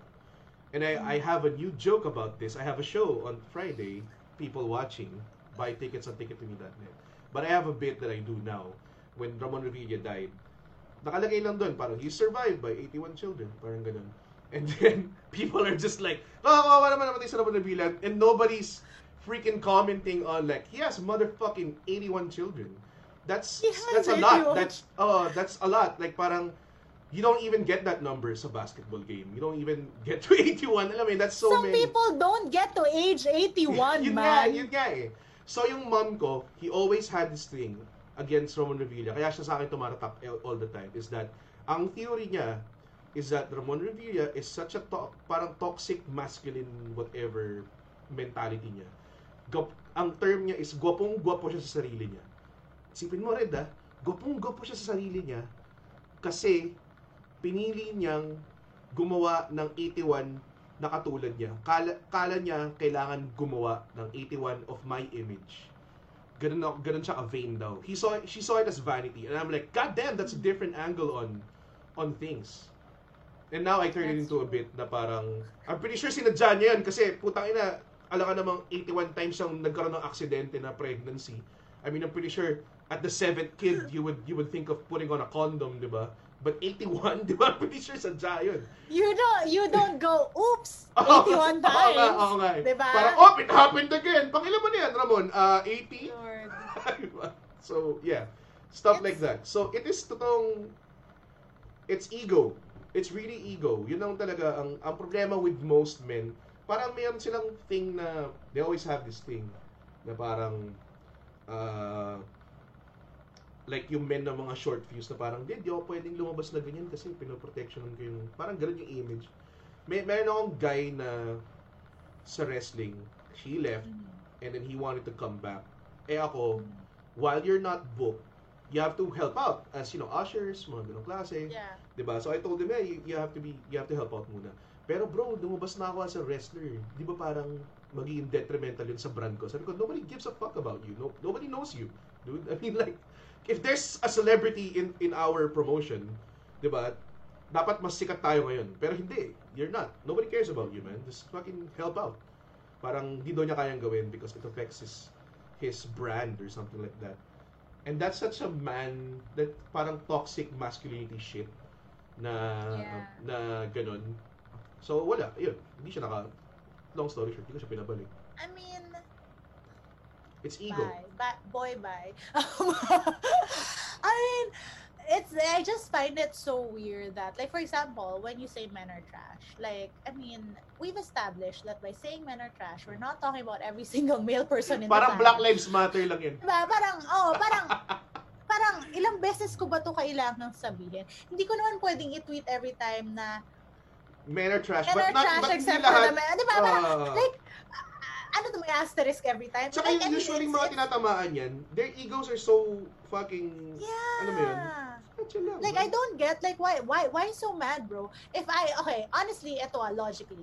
If I say all men are trash and then he's gonna be like not all men are trash. I'm not trash. And then I'm gonna be like, but this guy is trash. And then your response as a man, me hating in on what you perceive as all male, Mm. should be getting mad at the man who did shit to me, right? Yeah. Because that was the man who gave all men in your mind the bad image. So why are you getting mad at me for reacting at the trash male who Mm. gave me shit Mm. and then now I think in your mind that I'm thinking all men are shit? So again, babalik tayo dun sa bakit ko i-ignore? Ganun naman, Eh, men do that. ka sa kanya. Men do that as well. Like, th- th- there's a girl or a series of women that hurt you, iniwan ka, ganyan, then you would think na lahat ng babae ganun. It's the same fucking... It's the same fucking thing. Why? hindi kasi parang hindi kaya hindi kaya ng lalaki na well criticism one and I think ako eh, baka dahil nag-stand up din ako and you know uh, medyo mas makapal yung mukha ko than others. But maybe that's why. And some people they don't they don't get to experience that na parang you know uh, being judged in a different way na parang hindi nila deserve or something like that. It's such a alam mo yun such an ego thing talaga. Parang can we just so kung sinabi ng isang girl all men are trash why you hurt if you're not trash? Because you alam mo yun? Exactly. why do you have to disprove her? What's in it for you are you fighting for all the men you do know that there are a lot of asshole men out there hindi nga, tapos hindi ko pa gets, like, ang pinaka-weird pivot niya na, parang, not all men are trash, and then you argue with them, and then you hit on them, and it's like, Talaga? Talaga? They get into like a ganon! they get into And- sorry if I find this funny, but it's just so oh, weird. Dude, it's, it's legitly disturbing, like, as in, basically, this guy just goes like, holy fuck, nothing else to lose, so like, just put all eggs in this basket, and you're just like, as a woman, you're just here like, Maybe she likes strong opinions or something. I don't know. things are gonna I'm trying to get in the Ganon, mind of ganon, this guy. parang ganon talaga. Like, oh, this strong opinion didn't work. How do they hit? on- oh, I'm sorry if you can if you can just share how this happens. Like, it's it's gonna be like, not all men are trash, but don't worry, I appreciate you. And by the way, you looked hot in that. Mga, may mga ganyan. Yung biglang pivot. Or there's another one, like, nothing comes to mind right now, pero yung, um backhanded compliments. Oh, man. Like they say something crappy, but then like Dinineg ka, ganun. yeah, yeah, yeah. That that was the term I was thinking of. Yeah, Mm. when they neg you, and it's just like, are you serious? You think after telling me that I'm down to be like, It's so stupid. it's so stupid talaga. Like, Pero ego yan eh. Talaga eh. Parang they have this ego na parang, I think, mas mataas yung kagwapuhan ko than whatever I did. Or yung yung sex appeal ko or whatever. Yung value ko as a man to be a partner, mate, a mating partner is uh, will outweigh or offset whatever crappy shit I try to debate Dude. about. TBH as a woman, and this is like almost always true. Mhm. And this is a big, big tip. Doesn't fucking matter at the end of the day because as long as you can hook them with great conversation and experiences, Mhm. yun talaga yun. I don't understand why men don't get this, ha? Yeah. Like, you can be like the hottest person in the world. Pero kung sobrang walang connection and you're atrocious at conversation, Mhm.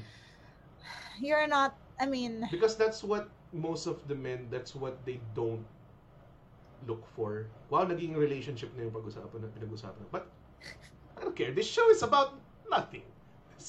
This show is just basically, uh, ang only identity ng show ko is that it happens at night. So, anything, we can talk about anything. Ito talaga hindi ko kinahon yung sarili ko. As I long like this. as long as it airs around 10, Ah. we're good. So, pasok to sa ano ko. So, uh, okay. May mga, wait, what are we talking about? Uh, Ah, yeah, yeah, the connection. Yeah, yung, hindi ko magets yung mga ibang tao na, alam mo yung pag nagniligaw sila, sobrang pasaway type na, bibigyan ko to ng surprise, and then, uh, sa Valentine's Day, bibigyan ko siya ng grand, but grand gesture, whatever. Tapos ano na talking about, ah, but pero nag-uusap ba kayo? Like, parang, are you talking? Like, how how long your conversation? Tapos, oh, minsan hindi siya nag-reply. Sabi ko parang, dude, that, that's, how you, why, why do You're you not think gonna you- buy her Oh, emotion. oh, nga eh. Like, parang, how do you think that's gonna change the game, pare? If you're, I mean, I get persistence, pero, meron dapat, meron dapat sign, are, are you at least carrying a good con- conversation? Because what do you think will happen pag kayo na? Hindi kayo mag-uusap? Ang ganun? Like, I don't know. hindi ko talaga magets kung hindi kung bakit hindi ma-drive home yung point na the biggest turn on for women happens here. Alam mo yon? You can be the hottest guy, but if you say an atrocious douchey thing, Mhm, mhm. misogynistic thing, you Mhm. tweet a mis like sobrang ekis ka like no. Yes. you know and it's easier to find this out now with social media Ah. so that's one thing mhm. So it's it's really easy to, you know, clear the crap people. Ah, background check lang. Mm-mm. Mhm. Profile Um, pic nga lang, minsan makukuha mo na eh. Parang, ah, malabo to. May, may fist, may, may fist, may fist, malabo to. Ah, malabo to tao to. Oo. ah, may picture siya kasama si Bongo, malabo to. ang dami, ang dami na pala nagko-comment while we were talking. Oh my Oh my gosh. God. Well, di naman madami. Pero yeah, Gokmen. Oh. Sorry, Gokmen. Oh. We just got back to your... Uh, good eve, Red and Isa. How do you guys retain viewers? Layo na na sa topic natin. oh, I'm gonna say hi to James and Vlad, who are also like my friends from the Discord chat. Oh. Made the Discord chat best thing in the world because now we play te- text-based RPG 24/7. But also, it's reminiscent of the initial internet where you just make friends and you just guys you just Totoo. so it's- it's MIRC, YM. Oh my god. MIRC, yes. Uh, Gokmen, ako, I don't know how to retain viewers, pero like I treat it as anything I do in life is that if you have quality stuff, eh, you're gonna be hard to ignore. So, yun lang yun. Just, just provide quality stuff. That's it. Kasi sobrang dami yan eh. That's so many uh, tips and techniques and shit like that. Pero at, the end of it all, uh, be like, if your content is undeniably good, then di questionin ng mga tao but to be it and consume it. That, that's it. And consistency. Mm, consistencies. Because you can have like one great thing, right? But Mhm. if you don't keep on doing it, Mismo. Yes. All right. Oh, you should make a video how to be funny. And it's gonna be like such a meta meta thing. It's gonna be funny but not It's funny, gonna but be five then funny ultimately. We don't know how, we just are. ganun. May mga ganun. Yeah, the Discord chat is like early Tumblr internet community Yeah. environment. Sali kayo guys. Party yeah, a- is also part What is that it. thing? There's, there's so many people na parang, yeah, join my Discord chat. Parating may, that's how they Okay, build the community. And you guys actually talk. Yeah, so it's weird to me because so Discord Discord, is for gaming. basically yeah, it's Mm. for gaming. And why do I have one? Question I ask every day. But I wanted to create a group chat for people, but I didn't want to do it on Facebook because democracy and shit. Mhm. But so we ended up with a Discord chat, and it turned out into this little barkada where we're just talking 24 7 basically That's great. random things um we have inumans we have text-based rpgs Ang bigat which- ng Discord, ah. Like, dude you, just you know open you it can up host podcasts on it Yeah, you can. So it's like it's legit like people game on it people shoot whole videos like Mhm. collab videos on it so it's actually pretty cool um it's So these also are all from your sila is Kim Lee Chua also part of Oh your- no, I don't think so. But I know Pat, I know Vlad, I know James. Si Kim Lee Chua, I've wondered your thoughts on how people have a harder time communicating in person while aiming for a relationship because of the internet. Hmm. We have officially like we have officially officially been are now relationship to- experts. Yeah. so wait, so harder time Ah, Hindi ko na gets yung question niya. Have a harder, time communicating time in person. communicating. You have a harder time communicating in person because sanay ka na sa internet. Sanay ka na na Ah. hindi face to face. Tama ba, Kim Lee? Probably that's why Mm. that's what she meant, no? I think that problem has been that problem has been present naman kahit nung bata tayo, kahit nung hindi masyadong intense yung internet. There are people that don't want to talk face to face. May mga ganun eh. They're just shy. They're just shy. Yeah. yeah. Ganun. Yeah. I mean, Mm. Oh, it's Mr. Sorry. Uh, Mr. oh, Thanks. Mr. Sorry. Kim. I follow Okay, Isa sorry. Does. Okay. Oh, hi. Mm. Okay. Where are So my guess- fans? Where the hell are you guys? Jeez. No, um, I think, okay.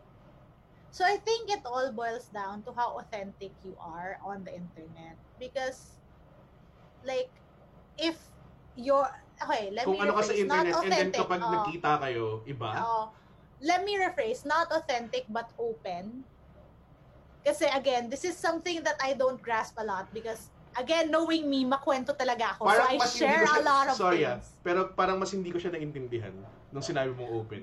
Now you No, have to I explain. mean, like kasi saying, I think ah, correct me if I'm wrong, okay, please. okay. I think the question is like, what can you advise to people who have a harder time communicating because of the internet Mhm, mhm, mhm, mhm. in terms of relationship? I think, right? Kim, can you clarify please? Is it Actually, because can you clarify uh, so we don't answer the wrong way? baka, baka mamaya mamaya may someone na ah ganito pala. Oo. uh, so we want to clarify like is it because you're hard y- mas mahirapan ka na mag-communicate in person because sanay ka na Be- yeah, na- because you're always on the internet. uh, online and hindi siya face to face or is it some other thing? that, that might be the thing, Mm. right? But yeah, Kim, we gonna We wait, shall for wait. you. Yep, Yeah, yep, that's the wait one. That's what he said. You yep, that's Okay. the one. Okay. So you Okay, so I guess first it must be pointed out that though we love the internet, Mhm. you must talk to real people Yes. in real life, face to face. Hard right now because Uh-huh. you can't just go out. Um but I think what would help is for you to realize that even when on the internet, and this helps not just in terms of communication, but humanizing people that you see and being careful of what you comment and being careful of what you say. But even if there is a tool between you and the other person on the internet, you're still talking to another person. Mhm, mhm. So it it follows, right? If you realize you're talking to another person, it's the same conversation except there's just tech be- between you two. Yeah, and I think enhanced siya kasi Uh-huh. um like I mean for some people who are having a hard time talking face to face, it it's a helping thing Kasi para sa akin, hindrance siya. eh. Chat is a hindrance too. Yeah. Like, I would rather talk face to face. Pero, for someone like, na ganun, na, I guess, Who's a little shy maybe. uh, it's a, it's a, it's a, an aid to communicating. yeah. Mm. But I think it it really parang you really have to trust in the fact that this conversation, whether it happens with a computer or not, it's you and another person connecting fundamentally.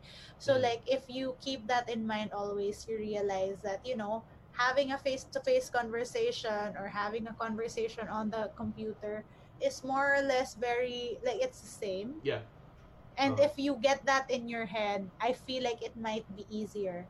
And at the same time, I feel like if you get in your head that every and all interaction on the internet is a conversation, it helps you be a kinder and more understanding person online also. Mhm. Hindi yung tipong you just hate on everyone. Mhm. Because you realize that these are people to you're talking. Yes. Uh, So that that's like for me.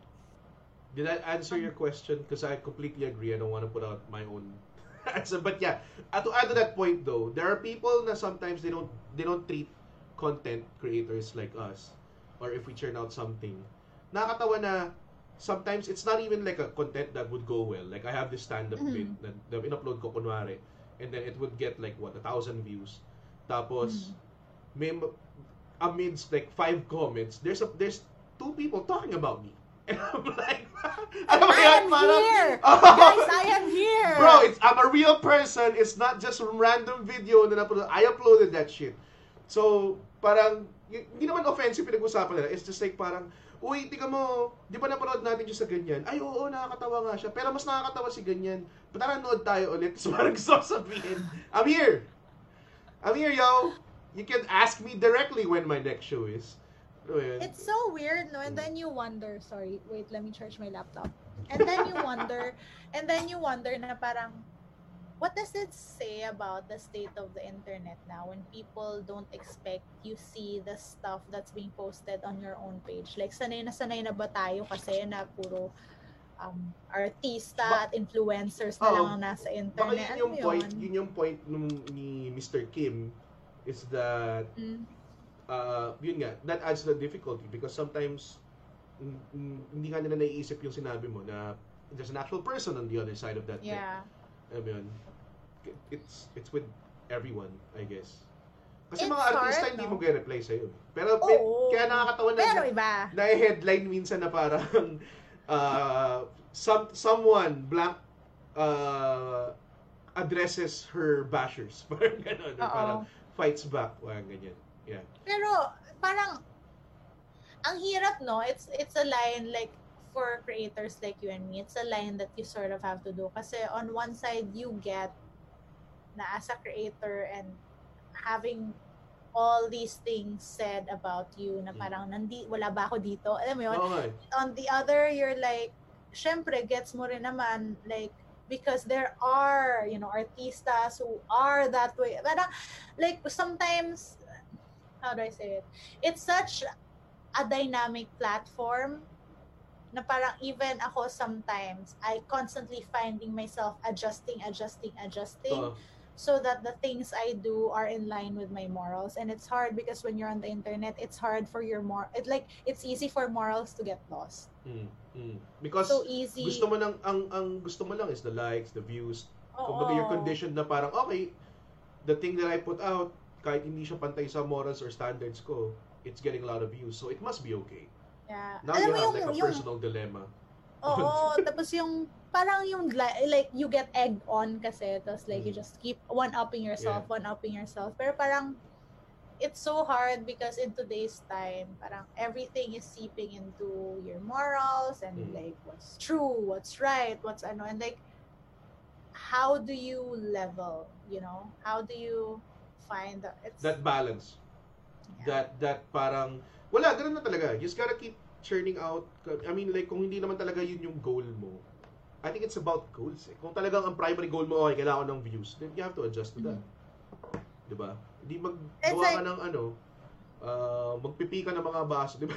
Ganun yung may mga ganong ano, content kayo. Dude, pinapanood ko yun ah. Yung hydraulic press, tapos sinisquish lang niya yung mga bagay. And I'm like, Dude. this great content! Ako naman, so aside from watching aquarium things 24/7, Mm. actually, highly recommend getting an aquarium if you work on your phone and your laptop for so long kasi ako nagda-dry na yung eyes ko. So much so that when I wake up, sobrang dry niya because I'm always on the Jeez. computer. Ev- Dude, that has it's never bad. happened to me. Yeah, oh Kasi ako talaga straight editing. Yeah, yeah, I get the it. only time. I'm not, you know, Yeah. Because I still, I still write on paper. Kaya ako parang, that's nice. yeah. Kasi parang hindi na ako, hindi na, hindi, hindi ko na-express yung, it's not gonna look good. Teka, I'll, I'll, I'll Ah. have it here. Oh, like this. Yan lang siya. Ah. It's just kasi parang hindi hindi hindi ko na now the way you write stuff sometimes nandun yung essence of the thing eh. Eh nakakatamad naman isulat ko rin yung any font can't represent that. Aha. Alam mo yun? I mean, Stuff like that. Okay, I I I I sort of get that. I sort I Yeah. I make notes sometimes if magulo yung utak ko. Yeah. If that makes sense. Yeah. Parang brainstorm notes. But do you But, do it yeah. on your phone or is it No, no, no. paper? I have I have Okay, great. this notebook that's baliktad. I don't even know where the front and the back of it is because I just open. That Dude, happens. as in tingnan mo, merong meron sa gitna, meron sa Because I I just like grab it and write sometimes. Um Oh, my God. brain is very red. You've been my seatmate in high school. You know how my brain works. It like it jumps and jumps and jumps and nga jumps. eh. So sobrang highly disorganized siya. Um but what I was saying was I got an aquarium and the last few days hindi dry yung eyes ko because I've been staring at it. Um but yeah, I watch It's just- aquarium YouTube now. It's just a break from screens. Tama ba? Dude. Oo, as in, I have advised my father to start staring at the aquarium because he has the same problem. I'm like, sit down there and look to your right. I have a friend who does that. Si Makoy Dubs. Aquarium person din yun eh.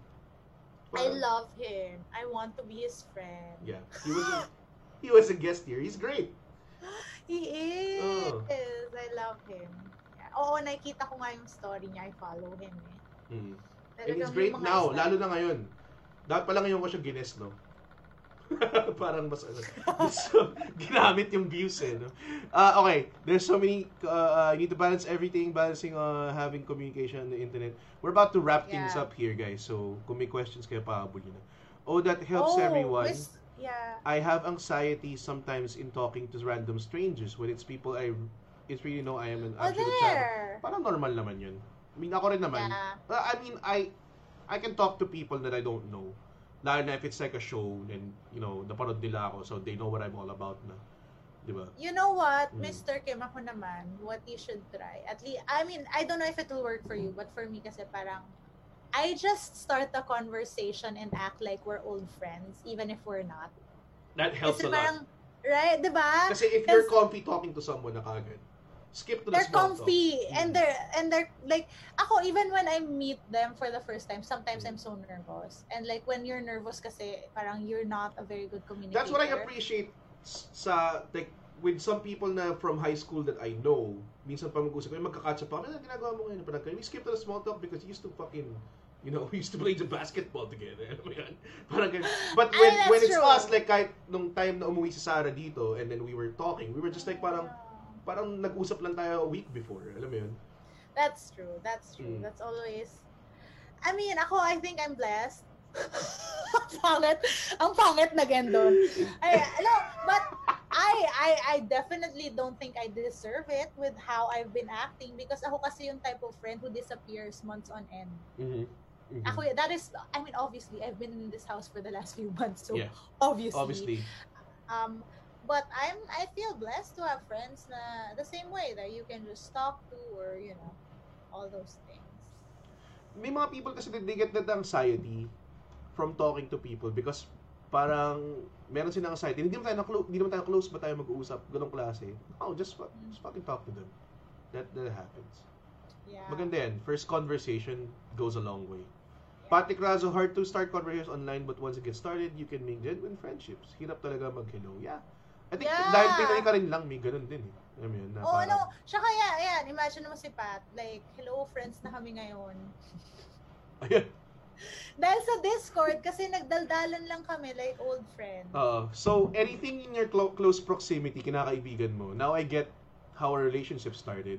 Because, hindi naman tayo, we didn't choose to be seatmates. We were assigned those seats, di ba? Um, Tama ba? Red, I chose you. Char! No, you didn't. No, it was Rodriguez. Oh, Rodriguez Oliero. Oliero. So, I guess It was, nagpantay. it was alphabetic. Alphabetical, uh, yeah. Alphabetic. Alphabetic. Ow, it was alphabetical. Yeah. So, Ganun yung nangyari. And then, Okay. yeah. So, whatever you doing before, you're doing it now. With your Discord. Hi po, that's true. Miss Isa, send siya na ulit sa comment. What? Bakit Ba't napapasensya? siya It's nag-sorry ka? That's Raymond Ah. Mapalad. Hi, Raymond. Uy, Hi, mapalad. Raymond. That's a great surname. um, Lumabas sa lumabas newsfeed face- ko na may FB Live collab ka uli pa. Anyway, I'm always drawn sa broad perspective mo. Some views of yours I agree with. Some I don't. Though I absolutely respect you for that. No, but it's but you know always what, refreshing hearing your... Teka lang. Wait, Raymond. Okay. I absolutely appreciate that. Yeah. Because when I say my perspective, I don't intend to say it so that you follow. I just want people to understand where I'm coming from Mm. also. Mm. And I am fine with people not agreeing with me so long as they respect it as I respect theirs. So like that's I like that.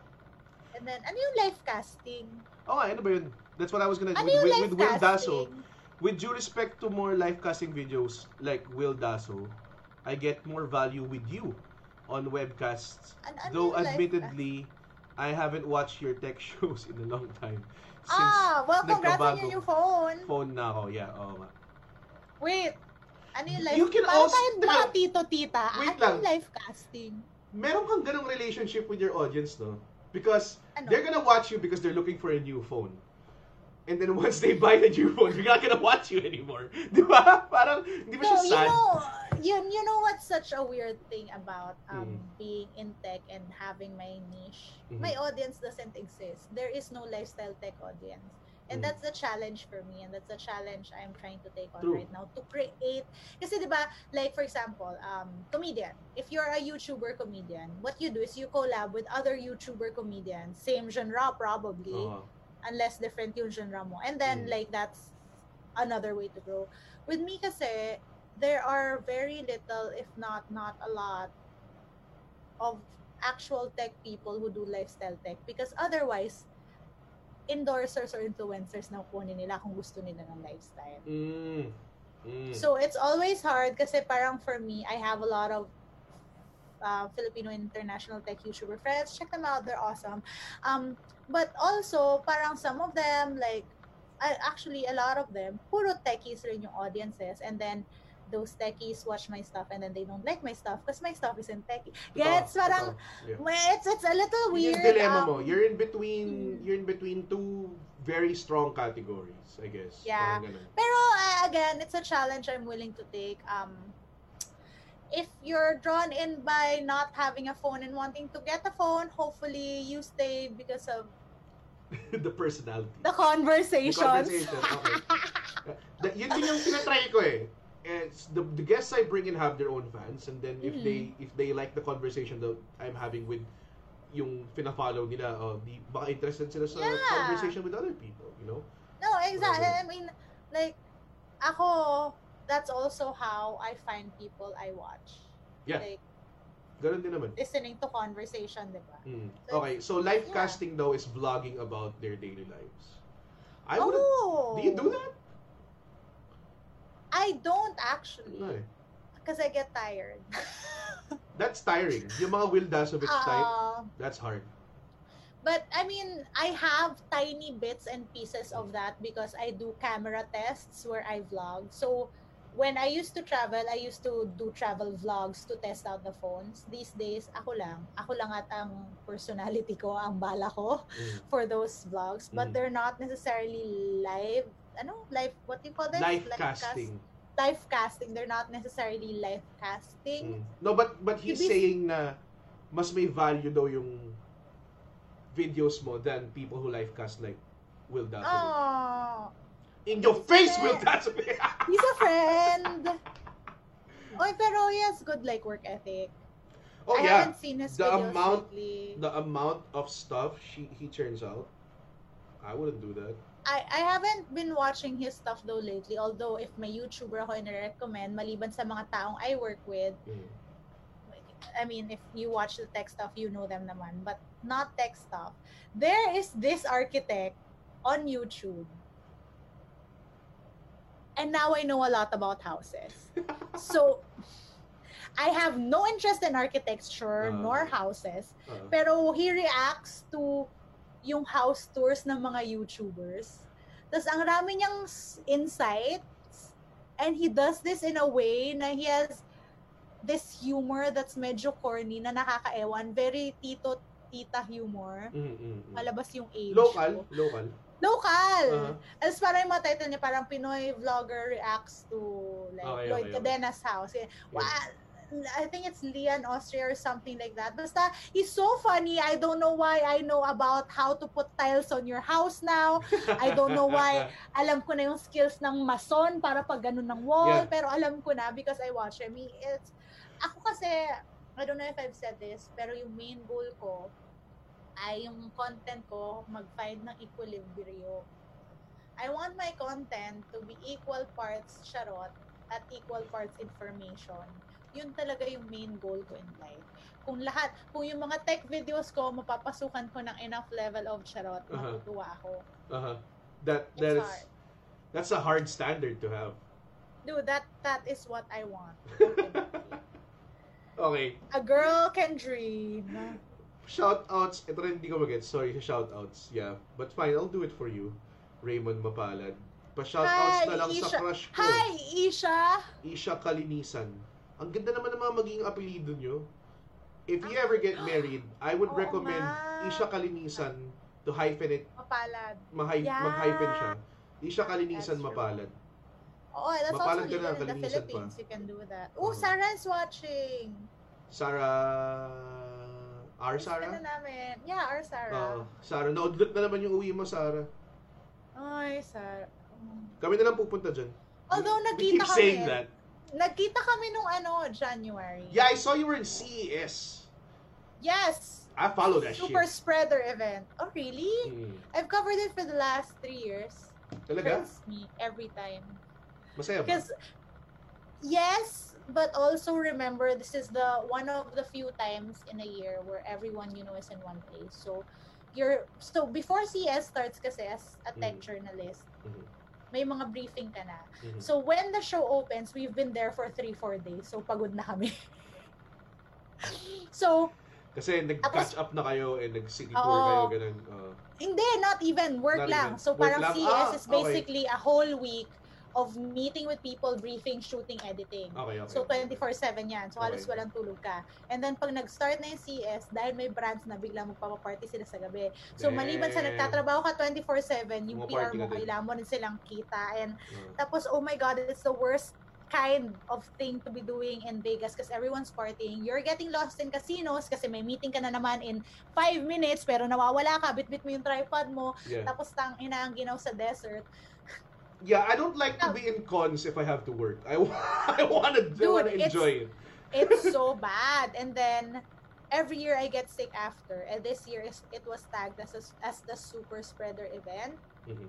And then some person from some media outlet from the US storified that and then included a tweet from my boyfriend saying I was sick kasi like we all get sick after every show. Yes. May flu lagi kasi Yes, nga yes. everyone's tired. So, kinuha yung tweet ng Storified boyfriend at mo. kasama kami doon. Ah, so I was there, I was just like, okay, well thanks.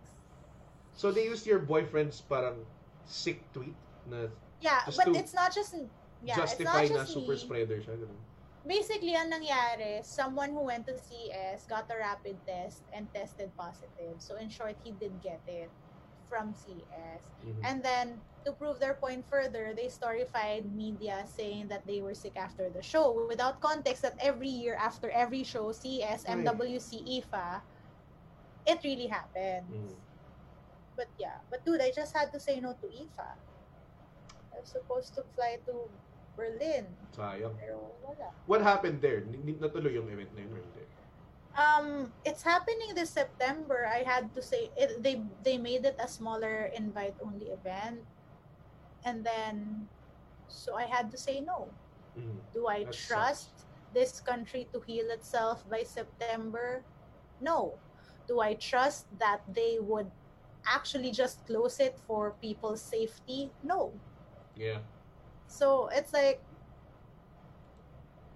Hi, I miss doing events. I'm just gonna say that. Ay, yeah. to end to end our podcast in a very low note. We're gonna talk about, talk about canceled. No, but it's been great. Uh, thank you for that talk. We went from our high school experiences and then talk about you being an intern in Rappler and then it suddenly devolved into, hindi man devolved, it devolved into relationship advice. Oo nga, no? Paano nangyari yun? We, we, we covered a great deal about feminism, which I think is great. Uh, and yun din napansin You know- ko, I, I, I don't have a lot of women coming into the show. So I, I, Well, I'm gonna fix that. Madami na. Uh, you're, uh, I'm gonna have like fashion designers, actresses, mga ganong That's cool. I realize I have a lot of women friends. You do, Red. Mm. And it's also, you know what? It's so funny to me. What? Because people always say you're such a feminine. And lately I've been getting that comment. Which, for me, has never been something I um Gets ko. consciously tried consciously to do, yeah. oo. Yung parang hindi mo naman binabrand yung sarili mo as a wala eh. Oo. Ganun din. Pero it goes to show how much shit women get online because I'm only reacting to the shit that's happening to me and compa- comparing to what Gets. other women have gone through and I know it Mm, because they've gone through worse things. mhm. Like my experiences are mild. So that's just putting that thought out there that Mm, my experiences are mild. mm. Pero yun nga, ah, nakakatawa kasi you didn't really consciously try to become na trying to mold this parang feminist persona. It's just I'm like just loud. you're man. just yeah, oh my yun nga, you're reacting to just being human. Alam mo, you're just being yeah. a person reacting naturally to to this stimuli na negative, 'di ba? Ah, there's there mga ganyan din eh. Na- nagigets ko 'yan eh. Like parang it's, it's not curating your persona. You're, I'm not curating. I'm just trying to live my life the way I do it. It's hard, no? It's hard, no? And I I don't know if you struggle with this too, but it's also a lot of people when you ako kasi I just want to create things, you know. Mm, mm. And a lot of people insist that you brand yourself a certain Fuck that. way. Fuck that. That's gonna be So like hard. Oo, totoo. Let's just touch on that a little bit before we go. Yung, Sige. yung, kasi sabihin naman, oh, naging 2 hours and a half na naman yung podcast mo. Oh. Uh, pero totoo, like, fucking, a lot of people advising me, bro, alam ba, uso kumain ngayon, ba't di ka maging, ba't di ka magmukbang? And I'm like, but, I don't do that. Yan, like, parang, pero you do fat jokes, ganyan, ganyan. Yeah, but if you listen to my fat jokes, it's not about being blah, blah, blah. Alam mo yun, it's not Yeah. about gorging yourself. It's about Yeah. yung experience ko talaga, you know? And, kumbaga, and these are the people that don't know me, that are just like taking you at this value. And then, At face value. Every time there's like a showbiz thing or you have to do a project with with ABS-CBN or GMA or wha- whatever kind of channel na merong project with and then there's always gonna be uh, you're gonna be fit into a role na tipong ah siya yung mataba. So ito sexy lang to dahil mataba gusto mo yung puwet ng manok. Nagagalit ka sa iba kasi kinain nila yung puwet ng manok. Eh paborito mo yun eh. So, parang ganun sa ko parang okay. Fine gagawin ko yan. gagawin ko yan kasi ang trato ko sa mga like showbiz projects, like movies that I get casted in, Mhm. in is that racket yun. So I'm there to Yeah. just work. Alam mo yan? Yeah, yeah, But- gotcha. This is not gonna be my brand. Like if I do things, hindi, hindi ko siya gagawin. Yun.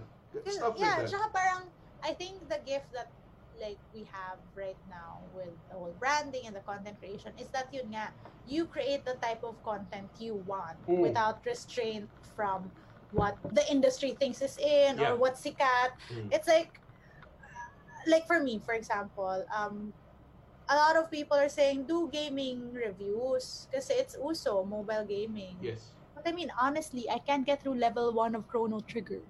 so it's like, but why? like I as ang akin lang as much as I would love to. That's why I did the segment on my reviews na parang cute today's cute game because the games I play are the cute ones. That's na great. you know like bed- bedazzled, Uh, bejeweled, whatever. uh, uh, Cute little uh, Rilakuma bear that's farming pero mga teddy bears yung mga farmers. yeah, yeah, yeah. But so parang my thing is, I get it. I get that you can completely decide to fall into a niche, and Mm. that's fine if that's what you want to do. Yeah. But Nothing wrong with that.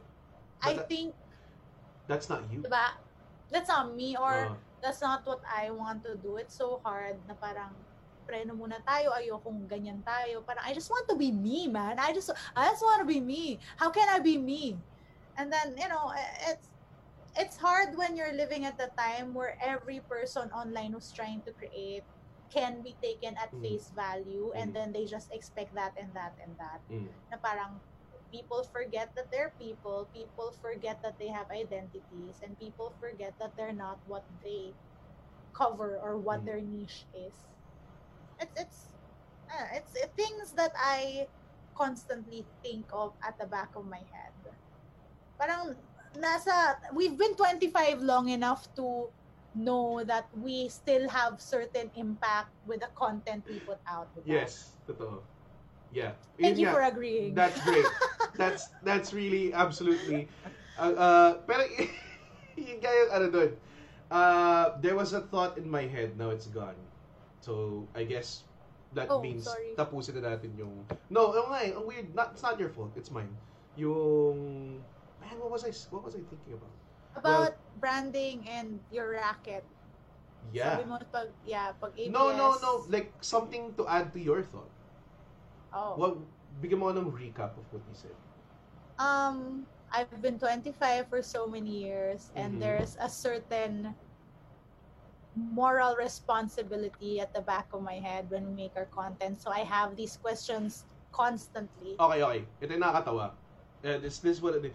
When internet in our time, kapag sinabi mong blogger ka or parang you have a blog, it's usually like a genuine mirror of who you are.